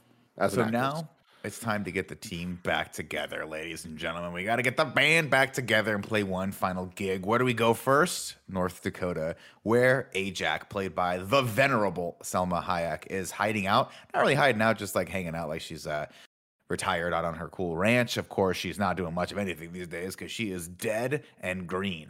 Apparently, when Eternals die, they go green. I think he was pale white. Blue? I think it's kind of goes white marble. Which I really like. It makes sense because they've been kind of just absorbing life for all this time, and like once there's nothing there, it's like you see how they really look. Like whenever somebody has like a curse, Nick, and they've looked young all their life, and they die and they shrivel into an old like fucking gross thing finally, because it's been eons of them kind of looking young. That's what happened right here to Selma Hayek, and it was so sad because I wanted to see her pop off the whole movie. Yeah, but she didn't really. I mean, her only power was to heal people, and that's not very exciting to watch. So R.I.P. Ajak. But at this point, the team without a leader, now we got to have a leader. The little ball in her chest chooses Cersei. And Cersei's like, I don't know what this means. And then she gets shot, put it out to the cosmos to talk to Arisem, who is like, yo, I'm going to lay this out for you. You've been chosen as leader. And guess what? Your job is not really to defend the Earth against the deviants. Your job was to grow humanity, intelligent life on this planet, which is humans, to a point where the celestial baby that I impregnated the Earth can feed off of, and then eventually when it's ready, it will launch and it will destroy everything. And she's like, well, that's not cool. We got to figure this one out. So from there we go over to where are we at here? Celestial's plant. I do want to say, Nick, in terms of your Game of Thrones references and like, cool, we have the guy doing the score so and all that. And calling her Cersei. But yeah, that's the thing. So having Robb Stark and Jon Snow kind of love triangling with Cersei it's like, is so cool, distracting. Cool. Yeah, I digress. Let's see. We also learned that the deviants were actually the original sort of things they sent to. Oh, we get a little bit of that's right. His her lecture was about apex predators in the beginning, and that was kind of foreshadowing for what the deviants were for. They were there to make sure that humans can grow originally, but then the deviants deviated from that mission because they were like, "We are too. We don't want this anymore. We're not. We're being used." And so the Eternals were created. They're basically machines, and they were created to kill the deviants and then and basically take their place as the people ushering in human. I love life. That basically the deviants are like when somebody brings in a python from a different country into Florida, and then it starts reproducing and it starts taking over too fast, and they're like, fuck, population control, we need to kill these pythons, like there's too many of them. And then they do, what do? Bring in rabbits, and then there's too many rabbits everywhere, and they're like, let's bring in hawks, and the hawks what they do is they green light the, hey, you can kill as many pythons as you want, have at it, we need them out of here. Exactly. And then all of a sudden everyone's got python boots. That's what we're going to do, Kevin. Exactly. We're going to start a python boot business. We get a couple of flashbacks as well, by the way. Introducing the rest of the characters, Druig. We get some scenes later, like 1500 BC and stuff like that, which show Robb Stark and Gemma Chan falling in love, which was fine, I guess. I didn't. You know what's funny about this movie? I like it. As you're talking about this here, Nick, and all of us, really, like, I kind of feel like it's one of those movies that if we watched quietly without the any voices or anything, just looking at it and somebody explained what the plot is, it's better than the actual movie is. Yeah Because so many elements are so cool and well thought out, they're just not done that perfectly. But if you just explained what's happening, you kind of would like, cool concept, it's cool, and it would bridge it down to being a little simpler and awesome. So yeah, absolutely. Yeah, no, I agree. We get Druig, another scene where I think it's before this where Angelina Jolie's character gets the mad weary, and we're kind of told, I think that was actually before we understood what they were, that it's too many memories, and this happens to Eternals sometimes, and someone's got to take care of her. So Gilgamesh says, hey, we've killed the final deviant, as everything's warring behind us, I'm gonna go take care of her. But Druig, of course, has a crisis of conscience where he's like, what are we doing here? I could stop all these humans from killing each other, but Fastos is like, listen, this is just part of progression. Unfortunately, when war happens, technology is made, and technology actually, believe it or not, it comes out of this that can save lives, which is weirdly true and a really cool, deep concept that's very conflicting even for reality. Tim. Something I love about this, of it being conflicting, and going back to me saying that I don't think any one character stands out, but together they all work so well because they're all kind of the Bulbasaur, Charmander, Squirtle against each other in different character traits of like filling in gaps, where I love that Druig is, and it might not be this scene you're talking about, but there was the scene where he's like, I'm going to control everyone and I'm going to stop this. Like, fuck you, Ajak. Yeah. Like, this doesn't make sense. For it to then go I thought she was going to kill him. But I love that she didn't. Like, I love these kind of like conundrums morally that they set up, because seeing Druig here so steadfast in like, no, I know what's right, so I'm going to do this. You're going to have to kill me, whatever. Yeah. But then to later see the other scene, the flashback, or I guess not flashback, but the flash forward, the present day of him controlling humans. And when the like deviant comes, and it seems like it's all on the up and up and everything's good. But then when the deviant comes, he's controlling the humans with the guns, like mechanically turning them into robots, shooting them. Dope. It's so dope. But when you think about how dark that is, it's wrong. And like this guy that we know is coming from the right place. Like that's where I think this movie really succeeds, is like having all these good guys do bad things for the right reasons. And it kind of like just balances out in a really interesting way. So Druig, I thought, was very, very, very cool. And him and Makari being together, I was like, this is fucking awesome. Yeah, that's the point. And then Kumail pointing it out was just the perfect kind of line of dialogue. Yeah. You need to be like, oh, is this a thing? I don't like this. No, he says, is this happening? I hate it. Which was great. Of course, we'll cut over. We got to keep the team back together, so they cut over to the set of Kumail's or of what's the character's name? Kumail. I'll just call him Kumail's newest movie, which is a retelling of Icarus' story. It's great, and this births one of what I think is one of the best like dynamics between two characters of any MCU movie. I love Kumail Nanjiani and Harish Patel, the two characters here. So good. I think they got great chemistry, and the fact that he's just been his valet forever and is like his boy at this point is so great. Andy from Kind of Funny. I will say I'm so happy that the bit paid off, because I felt this is bad. As he's dancing towards the camera and trying to like be physically comedy funny, I'm like, this isn't working for me. This is like not good. And I know I'm supposed to be getting out of it. Yeah. I just don't think it's very good. And then the fact that it is, we're doing a movie about you, Icarus. I like, fuck yeah, thank God, this is good. Like I was really, really relieved there, because I think the comedy, kind of the tone is set from that moment of what we're going to get from Kingo, and the rest of it really works, thankfully. But when those moments are happening and they're doing the intro scene of the Bollywood dancing, I'm like, ooh, this is not great right now. Well, I mean, this is no disrespect to Kumail, but not a dancer he is not, but a comedian he is, and also a lot taller than I thought he was going to be on screen. And I think this might be where we get the first DC reference, Tim. If I'm not mistaken. Yeah, because she's Alfred like, oh, you're like here. A butler, like Alfred? Yeah. And I'm like, I'm sorry, that does not compute.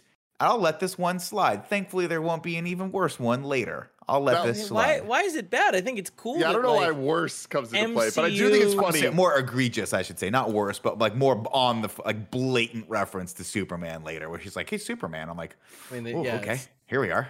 It adds some weird wrinkles to the universe as a whole, but I think that it's funny that weeks ago, Nick, we were talking, and Nick was just like, yeah, like, the Marvel movies are never going to reference the DC characters.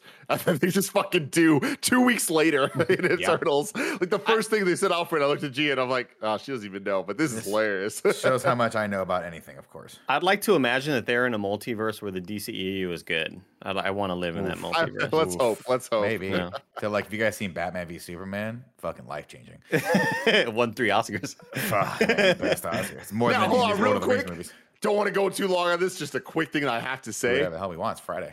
Seeing the Batman trailer in Dolby Atmos. Oh, I'm so pissed I wasn't there. Dude, shit. I like legitimately was like, I don't know if I can watch this movie afterwards. Like, I'm going through a moment right now. Like, this is so incredible. Seeing the title sequence of like, oh my fucking God. I'm so mad. I'm so mad I wasn't there. Looking at him upside down in the car as Batman is slow walking toward him upside down with his cape in slow motion, and fucking really a wall of fire behind him, and it just closes in and sets the Batman. How is it that those two trailers are like the best trailers that have ever existed? I don't know. I'm just glad we supported the DCEU, because we got this. All of our money that went toward Batman v Superman and Justice League has helped make this happen. Just remember that. Remember that. We're now part of the solution, everyone. Part of the solution. We should all go see Morpheus. I know they're not the same studio, but it pisses Kevin off. It feels like Morpheus. Let's all go watch Morpheus. I know it's not the same studio, but it pisses Kevin off, is what the Castle just said. I'll tell you what. That trailer. Let me tell you guys. So normally, new movie trailer comes out. I watch it live with y'all, react to it, all that. And then at the end of the day, me and G watch some bullshit reality TV. But before that, I'm like, let me show you the trailers. Like, let's go there. I did not show her Morbius. I was like, it's not even. I'm not going to waste your time with this. It's not happening. So this was the first time she saw it, and she just looked. She looked at me at the end and was like, oh no. Oh no, back to back. Anyway, back to the plot, ladies and gentlemen. So we cut over to Kumail. We grab him. They go on the plane and over to try and find Druig, who is in the middle of the Amazon. Where was he? South America? I forget where he was. Amazon. And he's just hanging out, man. And he's kind of in a bad place, and he doesn't really want to hang out with them first, but then they kind of convince him to. We get that cool shot with the shotguns. It's and then creepy. The deviants attack again. We get a cool fight sequence here, a cool-ish fight sequence. A little dark for my liking. This is where I'm like, some of the natural aspects of Chloe Zhao's filmmaking, I was like, we could have punched this up a little bit because Daddy's having a hard time figuring out what the hell's going on. Let's watch that in OLED later for sure. Yeah, that's going to be cool. And then from there, I believe we go over, we might get some more scenes here, but I forget. And we go over to Fastos' house where he's living life. And so we see, what I like is we see sort of how everyone has chosen to use eternity and live their lives. And they're all interesting. But Fastos is just like, I want to be a dad and I got a husband and I just want to live this life. And I love the line where he's like, I choose to use my hands to fix my kid's bike. That is what I want to do. And then immediately it's like, do you? And then he shoots the thing and it's like, oh, maybe you are still dabbling. Right. He's like, cool, okay. Technology. Like, he eye blasts the fucking door and it's all like, he built this house with that. But then, of course, the beat with the joke that we unfortunately was spoiled in the 90 million times, the trailer where he's like, what is this made of vibranium? And he's like, that's IKEA fall collection IKEA. And the joke actually hit because it was shocking, because we've seen this a million fucking times in every trailer and a million fucking times before every movie we've gone and seen in theaters. So like, it's been beaten to death, but I think adding the ass at the end of it made it even better. It did. I agree. That's the little thing, and I alluded to this in our spoiler-free talk. But like, there are a ton of scenes from the trailers that are absolutely different in this movie, and like little things like when what's his name, Crow, I think is the bad guy's bad deviant's name when he gains Bill Skarsgård. Yeah, he is like around Angelina Jolie, and it felt a little BDSM, and like she was kind of into it, and like she was gonna turn bad. Mm-hmm. But in this movie, her eyes are. Like, she's under control. Like, she's gone. And it's like, fuck, that little tiny change totally changes the narrative of where we're at. They flipped us they took us for a little ride on that one. Because the trailers made us think that Druig and Athena were going to be the ones to flip. Mm-hmm. Icarus was always a little bit kind of like, it could go either way. I never thought with Icarus. I always thought, like, with Athena. And I think what never made me think that Icarus was ever going to turn, and I still think that I think they still did a pretty decent job with not making it way too obvious. Yeah. It's that sequence in the trailer, Tim, that I absolutely love in this fight when the deviant is holding him down and he's struggling, trying to laser eye him. That sequence is so fucking good. That's like the straight up bare Leo DiCaprio Revenant sequence where it's just desperation in that moment. That moment right there, I felt tense for Icarus. It's like, this guy is like all powerful Superman, and he cannot get out of the situation, and you can feel sort of the desperation and the fear that he feels. I thought that sequence has played out so perfectly. Unfortunately, I think I missed the part where Gilgamesh died in that forest sequence, and then the deviant takes his power. That was rough. Fucking hated that. Rough, man. And it hit. That's the thing is, like, I think that a lot of people are going to walk away from this movie and just be like.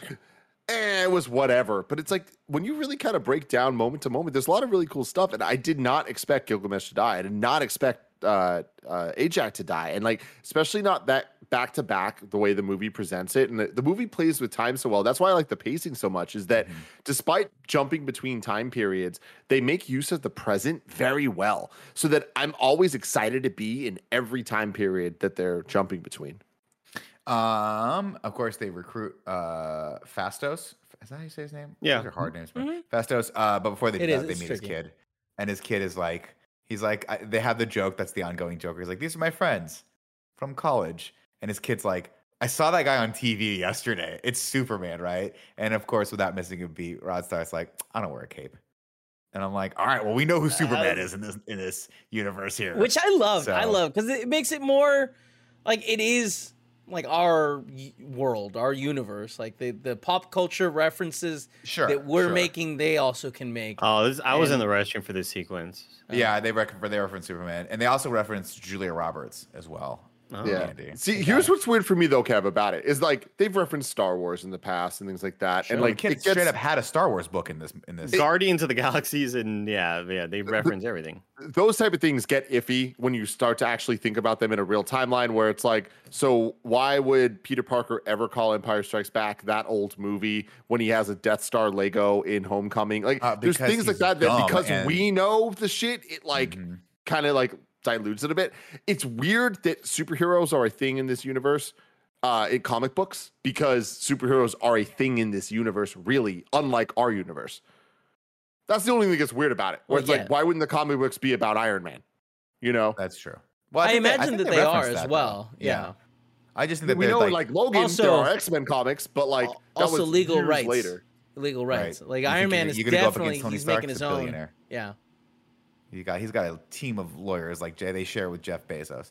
I digress. By the way, the Empire Strikes Back line hit for me because all you young kids that grew up on the stupid prequels or the new trilogy, you just don't get it. Yes. You don't. We would never be like, oh, that old movie. What's it called?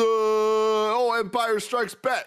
Yeah, but my 10-year-old have you ever met a Gen Zer? They don't know shit. Okay, their brains have been melted away by TikTok. They don't understand anything. It's Look at Andy right now. Look at him. He doesn't know where he's at. Look at him. Look at him from the nose up. God damn it! I love Nick. I am ancient in terms of TikTok. I know. I'm just teasing. Let's see. So from there, Festus is like, "Listen, we got to come up with a plan here, and the plan's going to be the unit." There it is. Give it to me. Hey, do you know anything? I know nothing, Jon Snow. I don't want it. Wait, hold on. Wasn't it the other side, Andy? Yeah, it was your mouth, Andy. It wasn't your eyes. No, it was the beard. It was the eyes. No, it was the eyes. No, it was the beard. Was it? Yeah, it was the mouth. No, it was the eyes. I have the meme. I can bring it up. Oh, okay. Well, give me the mouth. Oh, the mouth? Give me the mouth. Oh, man. I don't want it. that really works. That really works. You don't think it's gonna? Subscribe to our damn YouTube channel. You're getting this every freaking week. Sometimes twice a week. Sometimes 3 times a week, depending on Ghostbusters. Hey, so we're like, how are we gonna beat this? Well, Festus is like, listen, there it is. Oh my god. God, that is horrifying. You look like the things from Edgar Wright's Bad Movie. I don't want it. Oh, the at World End aliens. Yeah, yeah. Pull your face away. Oh, that's terrifying. Yeah. No, it looks like the faceless things from last night in Soho. I digress. We go back and Festus is like, I got to figure something out. We'll do the Unimind, which is a connection between all the Eternals. If we do that, we might be able to use Druig to mind control the celestial Tiamat to put it back to sleep forever. When did they learn the name? Because like all of a sudden everyone was like, oh yeah, Tiamat's coming, you know? And I was like, what did I miss? Arisim told her that. Back, you know, I don't know. Maybe she had that knowledge through the little sphere in her throat, which is like such a cool sci-fi thing. Every time it like came out, it always grossed me out. I don't like anything happen around this area. It makes me very uncomfortable. It reminds me of like a tracheotomy, and that always makes that gross. No, thank you. It's probably all those the smoking things. Yeah, exactly. Yeah. Here's my question before we move on. Are there multiple versions of these Eternals that have been put on other planets? Because it showed the factory. Versions, yeah. So everyone looks different. They're all different, yeah. Because we saw Star. There's a bunch of body types. Star-Lord. Star-Fox. Star-Fox, you're right. I said it, and I was like, that's not right. Say it again, Kevin. Yeah. Say it again. This is a cool scene. I kind of like the idea of like they're being manufactured, and going back to what you were saying earlier, Nick, of like, why do they have different powers? Like, what's the point of making something like? I like that it kind of seems like they don't even know. They're just like, we are making a bunch of different things, and we're just hoping for the best. We'll see which one works. Yeah. Yeah, it kind of feels a little bit more like I know they're making it, but in the same way that kind of humans make babies, where you don't get to choose your baby. It's just, you know, is luck and science and all that shit combined. Like I kind of like that it felt a little bit more real. Another thing from trailers that wasn't in this movie was we saw other Celestials in the trailers that were not in this one. The Green Celestial, we saw him doing some sciencey shit, and he wasn't in this movie. Sucks. I really wanted to see him. Wait, the one that had like kind of the wing, like Yeah, and he pulled out some discs and did some shit, and then wasn't in it. Hmm. Cool. Either way, this is where we start getting where they're like, we got to go get the ship, and the ship is where we go back and we meet the speedster, whose character is I can't remember either. Makari. She's awesome. I was like, what's going on here? And then still, but Rob Stark hasn't made the turn yet. And then he's like, listen, I can't let you guys do this. And they're like, what happened? And it turns out he's the one that used the deviants that thawed out from the ice to kill Ajak, and then framed the deviant for it. And the deviants just trying to get by, man. We're just trying to go to college better. They're just trying to eat their food. They're just trying to eat their food. Trying to eat my food and hang out. I'm just trying to stay out of trouble, do after school program type things. I don't want to be on the streets, And up until this point, I was like, this movie's kind of dragging a little bit for me. But once I realized, oh shit, this is like, they got to square off against Superman here. I'm like, this got me right back in. A fight ensues, and he's like, I'm going to go. Don't screw around with me, or else I'll have to kill all of you. And then Sprite's like, well, I've been in love with you forever, so I'll go with you. And the team is divided. And then just in an interesting move, Kumail's character just abstains. He's like, I'm going to abstain from fighting, and I'm going to disappear until the very end of this movie where I wear a dope turtleneck. And it was a choice. We'll just say that it was a bad choice. Like, in the climax, it should have been more obvious, because I feel like he should have been in the background being like, "I'm abstaining, guys. Remember, I don't want to fight right now because I'm abstaining." Because I forgot about it, and it felt weird. It felt like they'd forgotten something. Well, I'll tell you why I forgot it, because I think in that moment right there, that Harish Patel's performance in saying goodbye was fucking phenomenal. Yeah, it was beautiful. Him telling the crew goodbye got me to tear up, and I was not expecting that from this character, who for the most part has just been comic relief. Him showing up with all the cameras. Oh my god, this guy's fucking hilarious. I love these bits. But him telling everybody like, I thank you for everything you've done. I will whatever it was in that moment got me real good. It got me real good. Yeah, it's true. For me, it was the line of like, "Thank you for everything you've done for humanity," and it was just like, "Oh shit, that's really cool. That's really cool to be able to thank these." I'm gonna miss you all. Like, oh, that's awesome. But the Eternals are like, we're not gonna stop. We gotta save this planet. So they send Makari out to locate the place the emergence is gonna happen, and which is gonna be in a volcano in the Indian Ocean. And so they're like, we'll head over there. But they encounter, of course, the other Eternals. Icarus and Sprite are waiting there for them. Also, Crow shows up and is like, I don't know whose side I'm on, but maybe I'll just do what Nick does when we're playing Smash Brothers and just fucking troll everyone here. Because the only way to win is to make sure everyone else loses. And a fight ensues. Cool fight. Fastos is like, Druid, you got to go. And then Druid gets taken out of the action. So then they're like, the only person left is seriously, you can do this. You can do this. So they handle Icarus. He staples him to the floor. Meanwhile, Angelina Jolie gets tied up in bondage in the cave, but ends up freeing herself and killing. Dude, Makari fucking up Icarus is like this is the type of shit that I love, and Tim, it's a visual feast, and Daddy's hungry. Feast, feed Daddy, feed. All of these sequences again, just like the sequences that we saw in Shang-Chi, where I'm like, this is fucking a cartoon put to real life, and it doesn't look dumb. And her just fucking knocking him into the mountain, and him just being totally perplexed by her speed, and then when Fastos comes in. And it's just like blasting the dude with all the bracelets. It's just the coolest shit ever. Like, this is a visual spectacle. This is like a superhero movie, and you need to watch this on a big ass screen to really appreciate it. So cool. Michael watched it on his phone though. I love this scene so much, and it reminds me of the moment in Justice League, both versions of Justice League, where we get all of them beating up against Superman, and then we get the Flash running. And he looks over, and Superman does the slow turn over at him. It's like, oh shit, you're moving as fast with me.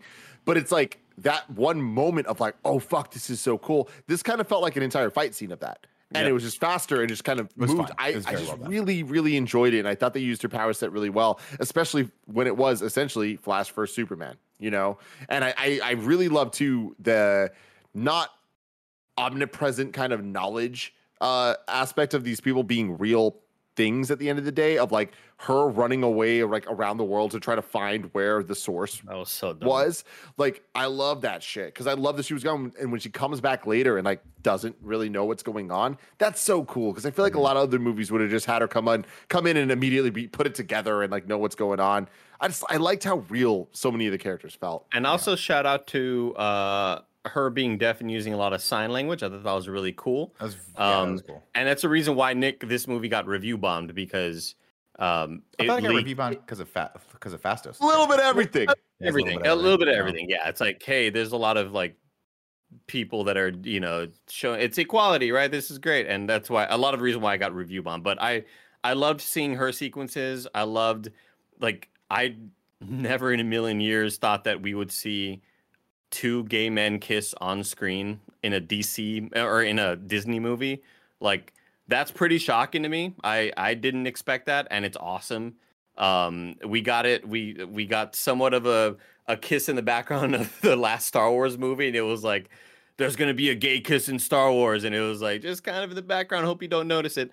But I thought it was awesome. Very cool. And with that, from the comic side of things, like the Eternals lineup we have here is not what it looks like in the comics at all. A lot more white men in the comics. Sprite is a white boy, man, boy, whatever you want to say.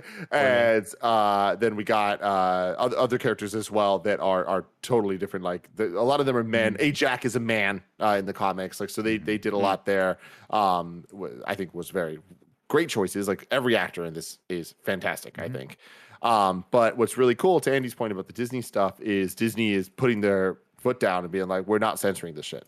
So this that was the big thing too. Worldwide, worldwide, some countries are like, we're banning this, and they're like, cool, we're not going to re-edit it. Great. And, but what sucks is there are some countries that are just straight up re-editing it. I think they're going to get sued. It's going to turn into a whole thing. But at the end of the day, at this point, shout out to Disney for how they're handling this movie, at least, where they not only like stuck to their guns on like trying to obviously say something and do something different, but then stand by it, which is huge, because the Star Wars moment Andy's talking about, they let get edited out for other territories. So it's cool. I will also add they had I think this might have been the first Marvel movie to have a sex scene too, right? Oh yeah, debatable, because Tony Stark got his fuck on multiple times. Yeah, we never saw it. We just saw they were, like he was insider in that. The scene. Fact that we saw a thrust, I was like, wow, this was like fucking Tim, right now.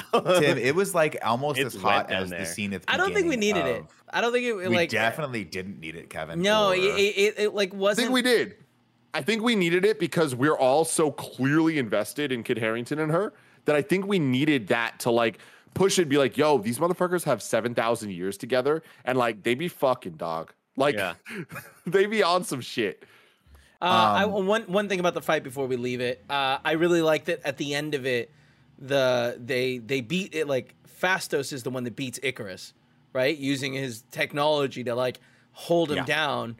Where all these other people using strength don't do it, and I really like that. I think that's cool. He does to a degree, but then Icarus, of course, like all Superman archetypes, punches harder, gets out of it, and goes to kill Cersei. Well, before that, Cersei got stabbed in the gut by Sprite, which is great, and good then Druig knocks her unconscious, and you're like, oh shit, is Cersei gonna die because we don't have our healer anymore? And they're like, well, don't think about it ever again. You like, think Druig would have just like mind controlled her or something, but he could have done that. He was like, I'm gonna do this the old fashioned way.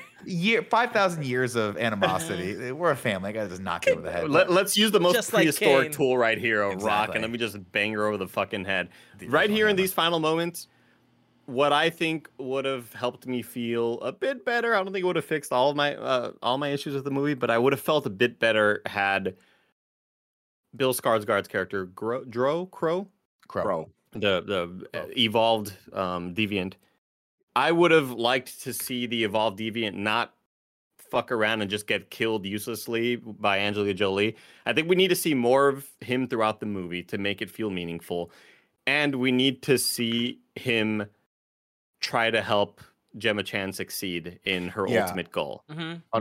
That's what I absolutely wanted. I wanted his turn to be a little bit more like Homie from Captain Marvel, where you're like, this guy's a bad guy the whole time, and he's a bad guy, and then he turns into an awesome guy, and you're like, oh, maybe the Kree aren't that bad, or the Skrull aren't that bad after. Yeah, but even then, I would take it a step further, where I don't necessarily need him to flip sides and have the, you know, kind of trope, the Batman v Superman, we're working together now, but just have him end a little bit more sympathetic, because I feel like his kind of arc in this movie went from bad guy to sympathetic to, like, bad guy so quickly that it's like, none of those felt developed, and it just sucks. Like, I would have liked it if, like the rest of the Eternals, like, the way they leave Sprite where it's like, yo, Sprite kind of fucks things up. And not in the way that, like, Star-Lord fucks things up in Infinity War. Whoa, like, hold on a second. That was really bad. Star-Lord and Infinity War, catastrophic. Let's not start. I mean, well, regardless of that, catastrophic, like, yeah. Catastrophic, but brought to by love. Like, brought to by, like, real human emotion and stuff, which Star-Lord is Sprite is the exact human. Same thing. That's exactly my point, Kevin. Yes, like, they're, like, dealing with this thing. I think that she kind of, like, is set up in this way. What's up? I thought you were saying it was not as bad as Star-Lord. It's different. But I forgot it. Train's on the station. Moving on, the train is gone, and we're all we all have to pee, so we're waiting for the bathroom right now. Knocking on the door. Hey, I don't know. So we have a great scene where Icarus breaks free, but of course he goes and he confronts Cersei, and he can't kill her as this massive, beautiful visual of the Celestial's hand is cresting from the water, and she's turning it into ice as its head starts popping out, which is super cool. And he's like, he loves her too much, and I think this is where. We get a pretty good performance here from Richard Madden as he starts to cry and like his eyes light up for a second, and then they go back and they light up for a second, and then he's like, fuck, I can't do this, I love her too much, so he's just like, I gotta go, I gotta take off. He's good, man. Why doesn't he get more roles? This motherfucker's good, dude. It was good. This part was good. I liked this part. I like the acting in this part. She freezes the thing and it's all done. And it's like, woohoo, we won. And then Icarus is like, I'm gonna go punch myself into the sun. And Joey started laughing because she has no heart. Well, it's a really stupid scene. I do really wish that at that moment, Icarus had looked at her and said, "I'm like, I don't want to hurt you, but I can't not do my mission, my job, whatever. Right? Like this is my role. Saying. Like you have to destroy me." And I wish she like destroyed him. Same. Yeah. Well, they set that up. Right? They set up that she could kill things now, and I thought that's where that was going to go too. She kills the Celestial. Yeah, I guess that's true. I guess that's what it is. I'm on the opposite end of you guys. I like it. I like him choosing to kill himself and doing it the way. Yeah, because like he knows what it is. Like he knows that it is based on the myth of Icarus flying too close to the sun and stuff. Like they set that up earlier with all the other characters and how they're based on legends and all this stuff. Or they are the legends that mythology is kind of based on. So I read it as like he knew what he was doing, and like he didn't know that there were viewers watching necessarily, but like. I'm not so taken out of it because like I know that it's on the nose, but I think the character knows it's on the nose, so that kind of makes it okay. Fair enough. I do like thinking about the Superman thing. Going back to that for a second, do you think that people like in the 40s saw him and were like, "Man, that'd make a cool comic book," and then that's where they got the idea from Superman from? Because he has a lot. He's very close to Superman. in the MCU. That, yeah, I'm gonna make that a rumor. Yeah, no, it could be possible. Yeah, that'd be interesting. I think that's crazy. Yeah. Also, there's a very popular Superman comic that at the end, All-Star Superman. The sun. Yeah. All-Star Superman, we have to go regenerate in the sun. Yeah, that was cool shit. Yeah, I like that one. Cool. Also, shout out to the Long Halloween Part 1 and Part 2, by the way. Don't sleep on that. It's so random. HBO Max. I was like, I like the comic Max, book. Got it. They just launched the Part 1, Part 2 of the movies, really and I was like, I don't know if I need to watch this. I liked it. You didn't like it? I haven't seen it. I just heard it was really bad. But no, I got into it. I didn't like the first hour of the first one, but then I kept watching about part two. I was like, I forgot how much I liked the Long Halloween. I digress. As we go here, we wrap it all up, and guess what? Cersei's got a little extra of that fun power left, so she turns Sprite into a human being, and Sprite's like, cool, this is all I've ever wanted, is to grow up and eventually die. Hey, guess what? When you hit 40 and you blow out your knee, Sprite, you're gonna fucking regret this decision. Yeah. When suddenly you can't keep up with the youngins on the basketball court, and you're getting constantly crossovered and broken ankles. Like, yeah. You can thank yourself for that, Sprite. Okay. We should have fucking killed you for trying to ruin all of this. Oh man. But either way, they don't. They all take off. Let's see. Then we get Athena. We get a fun little scene in North Dakota where the kid's like, hey, who are you? And she's like, he's like, you're Athena, right? She goes, no, Athena just dropped the A, which I'm not quite sure what the reference was there. And then he's like, what's your superpower? And she fucking skewers an orange. And then Fastos is like, all right, your babysitting your right is revoked forever. I love his free combo. Like, oh my God. Like getting up out of the seat is great. We also said, by the way, that she's done with the Mad Weary. I think she snapped out of it now that they beat the Titan.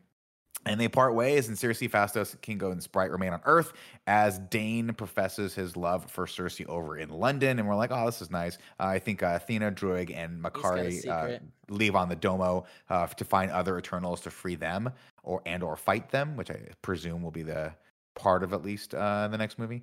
Meanwhile, Cersei and Jon Snow, Jon's like, I'm gonna, you know what? A lot of people don't wear red scarves. I'm gonna wear a red scarf because I look good in it. And I'm like, you know what? Maybe 5'8" is the perfect height, Andy. Maybe it is the perfect height. Oh no, it's not, because the clouds part and who should show up? But Arison's here and he's pissed. He was like, guys, I told you you could have a couple friends over, but you fucked up the entire house, and now you got to pay. He takes all the remaining Eternals from the planet and zaps them off to we don't know where, but I like the visual of him going into a singularity and popping off. So and then Jon Snow's like, I don't know what to do, but I gotta go get my magic sword, but we won't see that until the mid-credit sequence. And I think that's the end of the movie. Oh, did you hear, it's not. Star Fox shows up. I was gonna say, did you hear Tam's prediction last night? Mm-mm. We went to the movie. For people who don't know who Tamar Hussein, he's on a lot of our video game content. And he was with us at the movie last night, and he said, I think what's going to happen is that essentially a Celestial was due, and a Celestial was not made, and that Galactus is going to send the Silver Surfer to go to Earth to be like, where the fuck is this Celestial at, y'all? Like, because he's like the... what's it called? Like the kind Herald. Of like the Harbinger, the Herald. Yeah, the Herald. The Herald. Yeah. That's what it is. Yeah, the Herald. So that's how they introduce. That's how they'll introduce Galactus and the Silver Surfer to the MCU. Well, the fact that they have that imagery, like the iconic sort of like Celestial Galactus-esque imagery of that big thing floating out by the Earth, incredible, gets me so fucking. Actually, you know, now that we are thinking, it gets me so hard. I was going to, but I stopped myself. But thank you for reminding me who we are. Now that we're like thinking about like the different ideas and stuff and how they can integrate stuff, the energy that we were creating, right? They were saying that you need an intelligent society or civilization, intelligent life. So there must be some sort of life force or something that like we all, with a certain number, we hit that, right? It's something like that, but like. What if, like, this is the fate of all planets, right? And if they go higher than that threshold because they somehow stop the Celestial... set off an alarm. Well, it doesn't set off an alarm, but Galactus senses them. Yeah, if it goes higher, Galactus can sense them, and he'll come over. That would be fucking. That would be pretty cool. Out of the frying pan and into the oven in that regard. Yeah. That's awesome. Also, great. one more thing, I did really like that the Asriel like grabbed them all and was like, "You've chosen to do this." Arishin. So Arishin, you're right. Asriel, someone else. Arishin, and then says like. We'll come back to judge them to see if like they're worthy of sticking around. Yeah, because for people that might not be familiar, like in the Marvel universe and specifically in the Infinity War storyline, I think this is the most famous use of these characters. We kind of get a bunch of these like incredibly universal level cosmic entities where they're even bigger than the Celestials.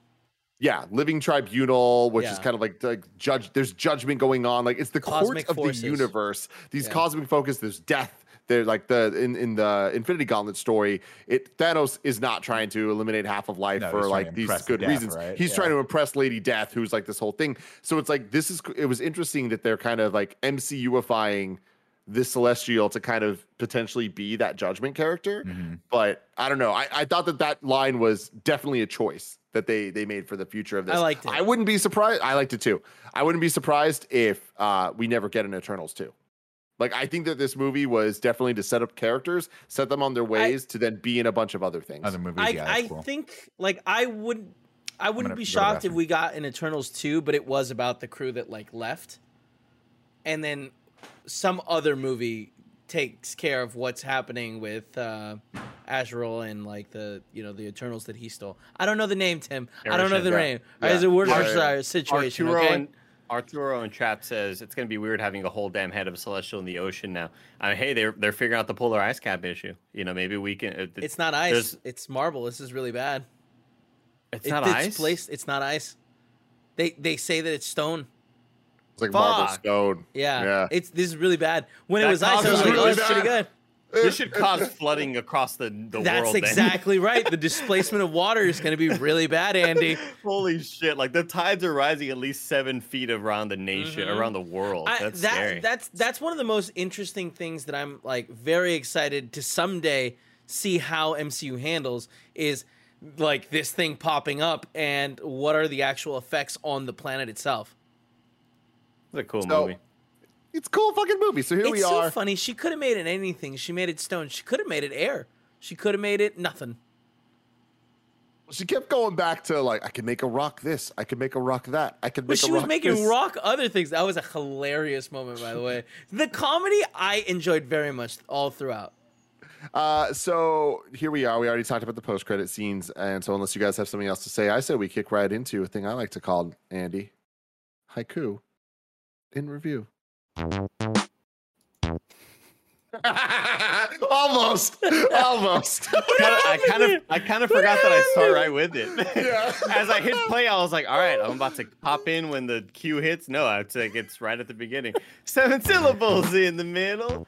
You'll need 5 for the first and last line. If you're not poetic, no need to fret. Haikus don't need to rhyme. Haiku in Review. Haiku in Review. Go to patreon.com/kindoffunny to write your review in haiku form, just like Z Poll did. Dane gets his reward. Are you ready, Mr. Whitman? That was Blade's voice. Yeah, it was.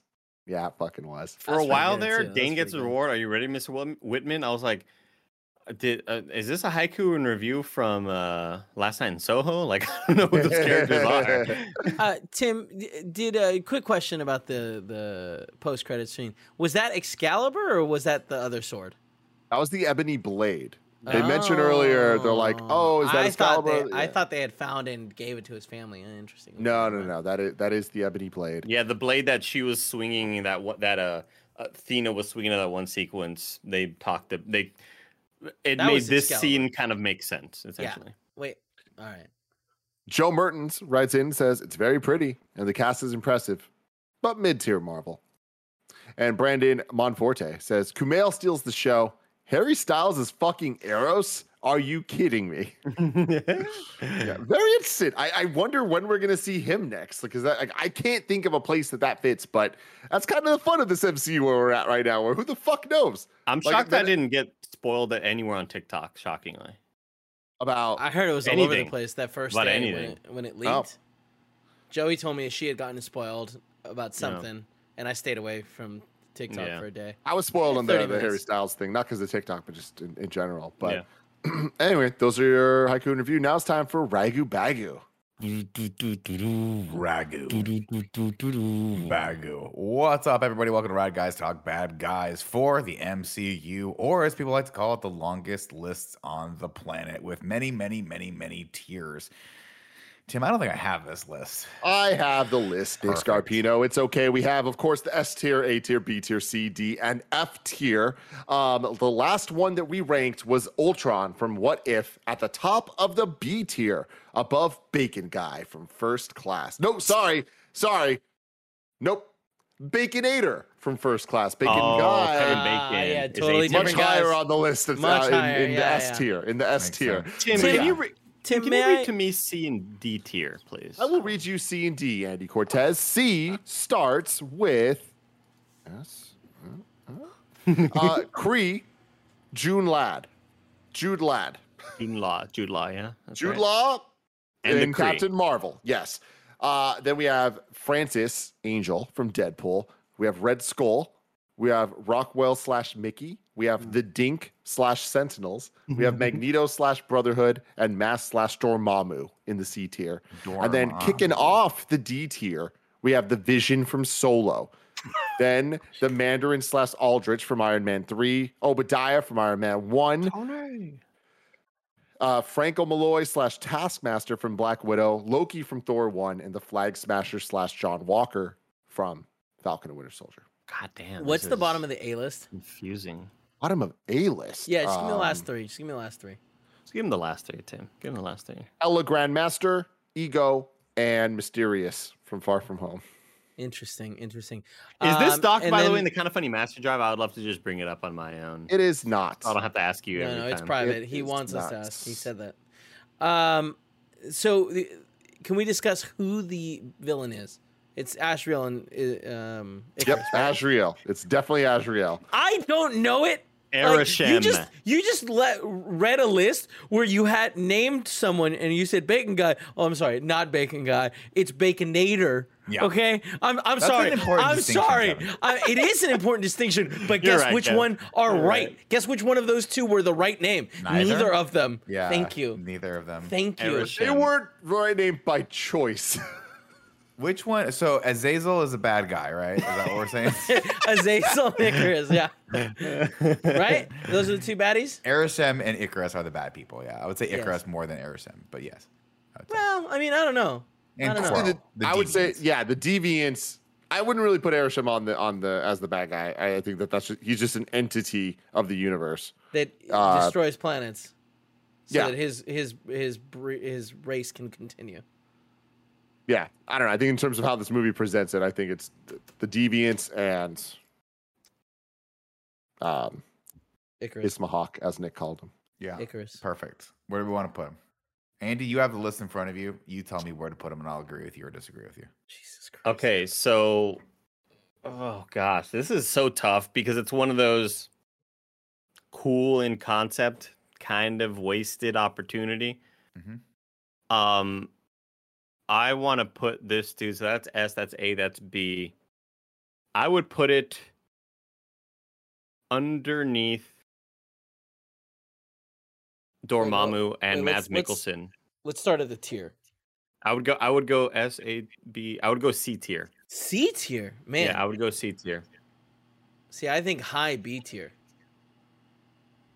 So you're thinking over, like, you're thinking maybe, oh, you know what, there's Kevin? Yeah, I'm looking at, I'm hearing an echo. Maybe it's Tim's. Do you think it's Tim's headphones going into it? Yes, it is. You put him too close, the idiot. Let's see here.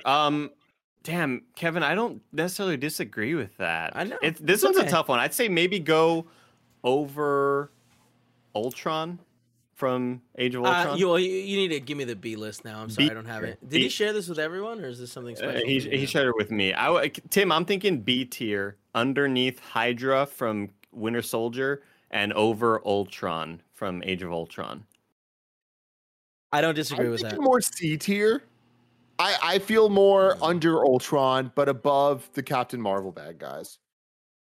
It's just I think that the fact that they fucked up the deviant storyline so bad is like such a loss for this movie's potential. That like that to me is its biggest offense. So I don't want to reward them in any way for being bad. I feel like excluding Azrael, or whatever the hell his name is fucked up. Like that's like excluding Dormammu, or it's like Dormammu's I don't think it changes my thoughts anyway. Having him in or out doesn't matter. I think that. They're compelling villains. I don't think that the deviants are, and it is unfortunate that they screwed it up. But top of C tier. I'm going top of C tier then. Too. Nah, see, I think middle to bottom of B tier. Middle to bottom of B tier. Who's the last one on the B tier? Ultron. He's better than Age of Ultron. Come on, Icarus is better than Ultron. Like it was a cool character. I wish the ending was a little bit stronger, but Ultron sucks. We have no decision. Nick? Oh, yeah, Nick's opinion. I would say top of C tier. Top of C tier. Over the Kree and Jude Law from Captain Marvel. Yes. I think that's more. Joey's right on it. God, she's right on it. That's what I would say. Good job, Joe. Thank you, Joe. Who do we want? Nick, tell me. Who are we writing down? We are going to write down Icarus and Azazel. No, Arisem, I would say. Ashley Burns. It is Ashrael, right? Something like that. Arishem, yeah. You're talking about that. It's celestial. Yeah. You know that, yeah.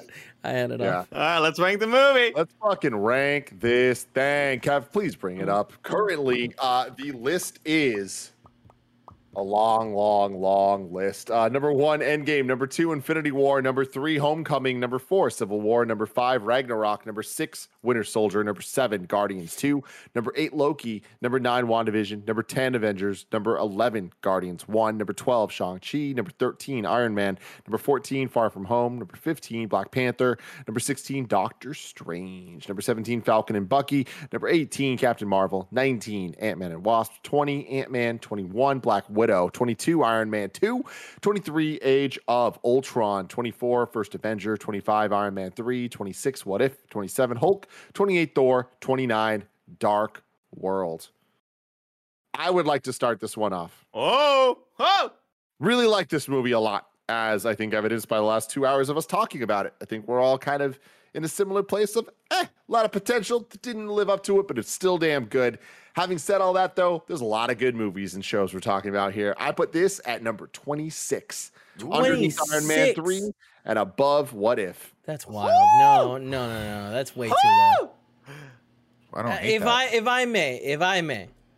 Kevin, I thought this was a great movie. It was an epic. We haven't seen a movie like this in a long time. I enjoyed it, I think, more than Shang-Chi and just a little bit less than Guardians of the Galaxy. I would put it at number 12. Wow, that is very high. I mean, we're going to be talking about... I have the same Jesus, all right? Like, both of y'all, I'm going, Jesus, guys. I really think that over the next decade, this movie is going to mean more and more. And it's setting up a lot of things. And, like, it's got us all thinking, you know? It's got our minds percolating like a cup of coffee. I will go next. Maker. I will be... Let me be the mediator between you all. Because this is exactly what I was thinking before you all even said your numbers. I would put this beneath Doctor Strange, above Falcon and Winter Soldier, at number 17.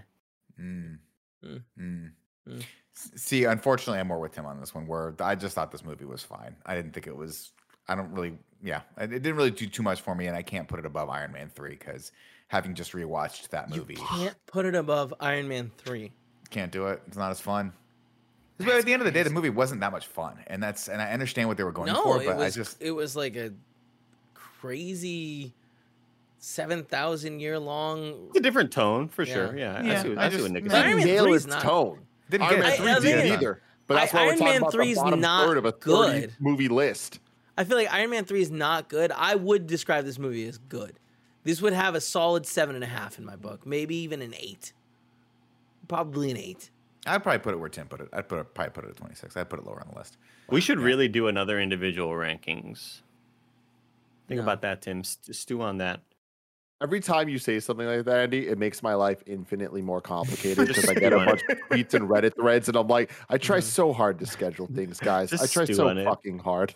Let's also re-review the Toy Story movies. How about that? Let's just re-review all of MCU. Let's do it one more time.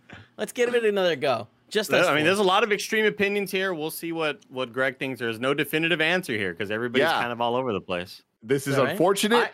And just put me in a very bad place. Let me make a prediction. 26. I vote 26. Kev votes 12. Eddie votes 17, which means we cannot rank it. And I hope that Greg is able to watch this movie soon because this might put us in this review, in MCU review, in a standstill for a couple months. Prediction pizza bet. No, just the rankings. It'll just prediction pizza bet. Greg is going to put this at number 15 over Black Panther and underneath Far From Home. That's my prediction pizza bet. I can see that. I could be won over to move down there. It has all the makings for a movie that Greg would hate. Really long and like serious tone, and it's got some jokes here and there. But it's more of a, it's less of a fun jaunt. You know what I mean? But I still think it's going to be one of those weird ones. Greg really liked it. He's serious. Yeah, he's more serious now. I know he hated the Guardians of the Galaxy game. Dude hated that game. Crazy. Really? Hated it, Kevin. You're serious? It was the worst thing he's ever played in his life. No, he didn't say that. He was kind of like, he didn't really love it. That's so sad. It's a good game. Andy is here to fucking start some fires today. You want to talk about Shin Megami Tensei, Andy? Or not, okay?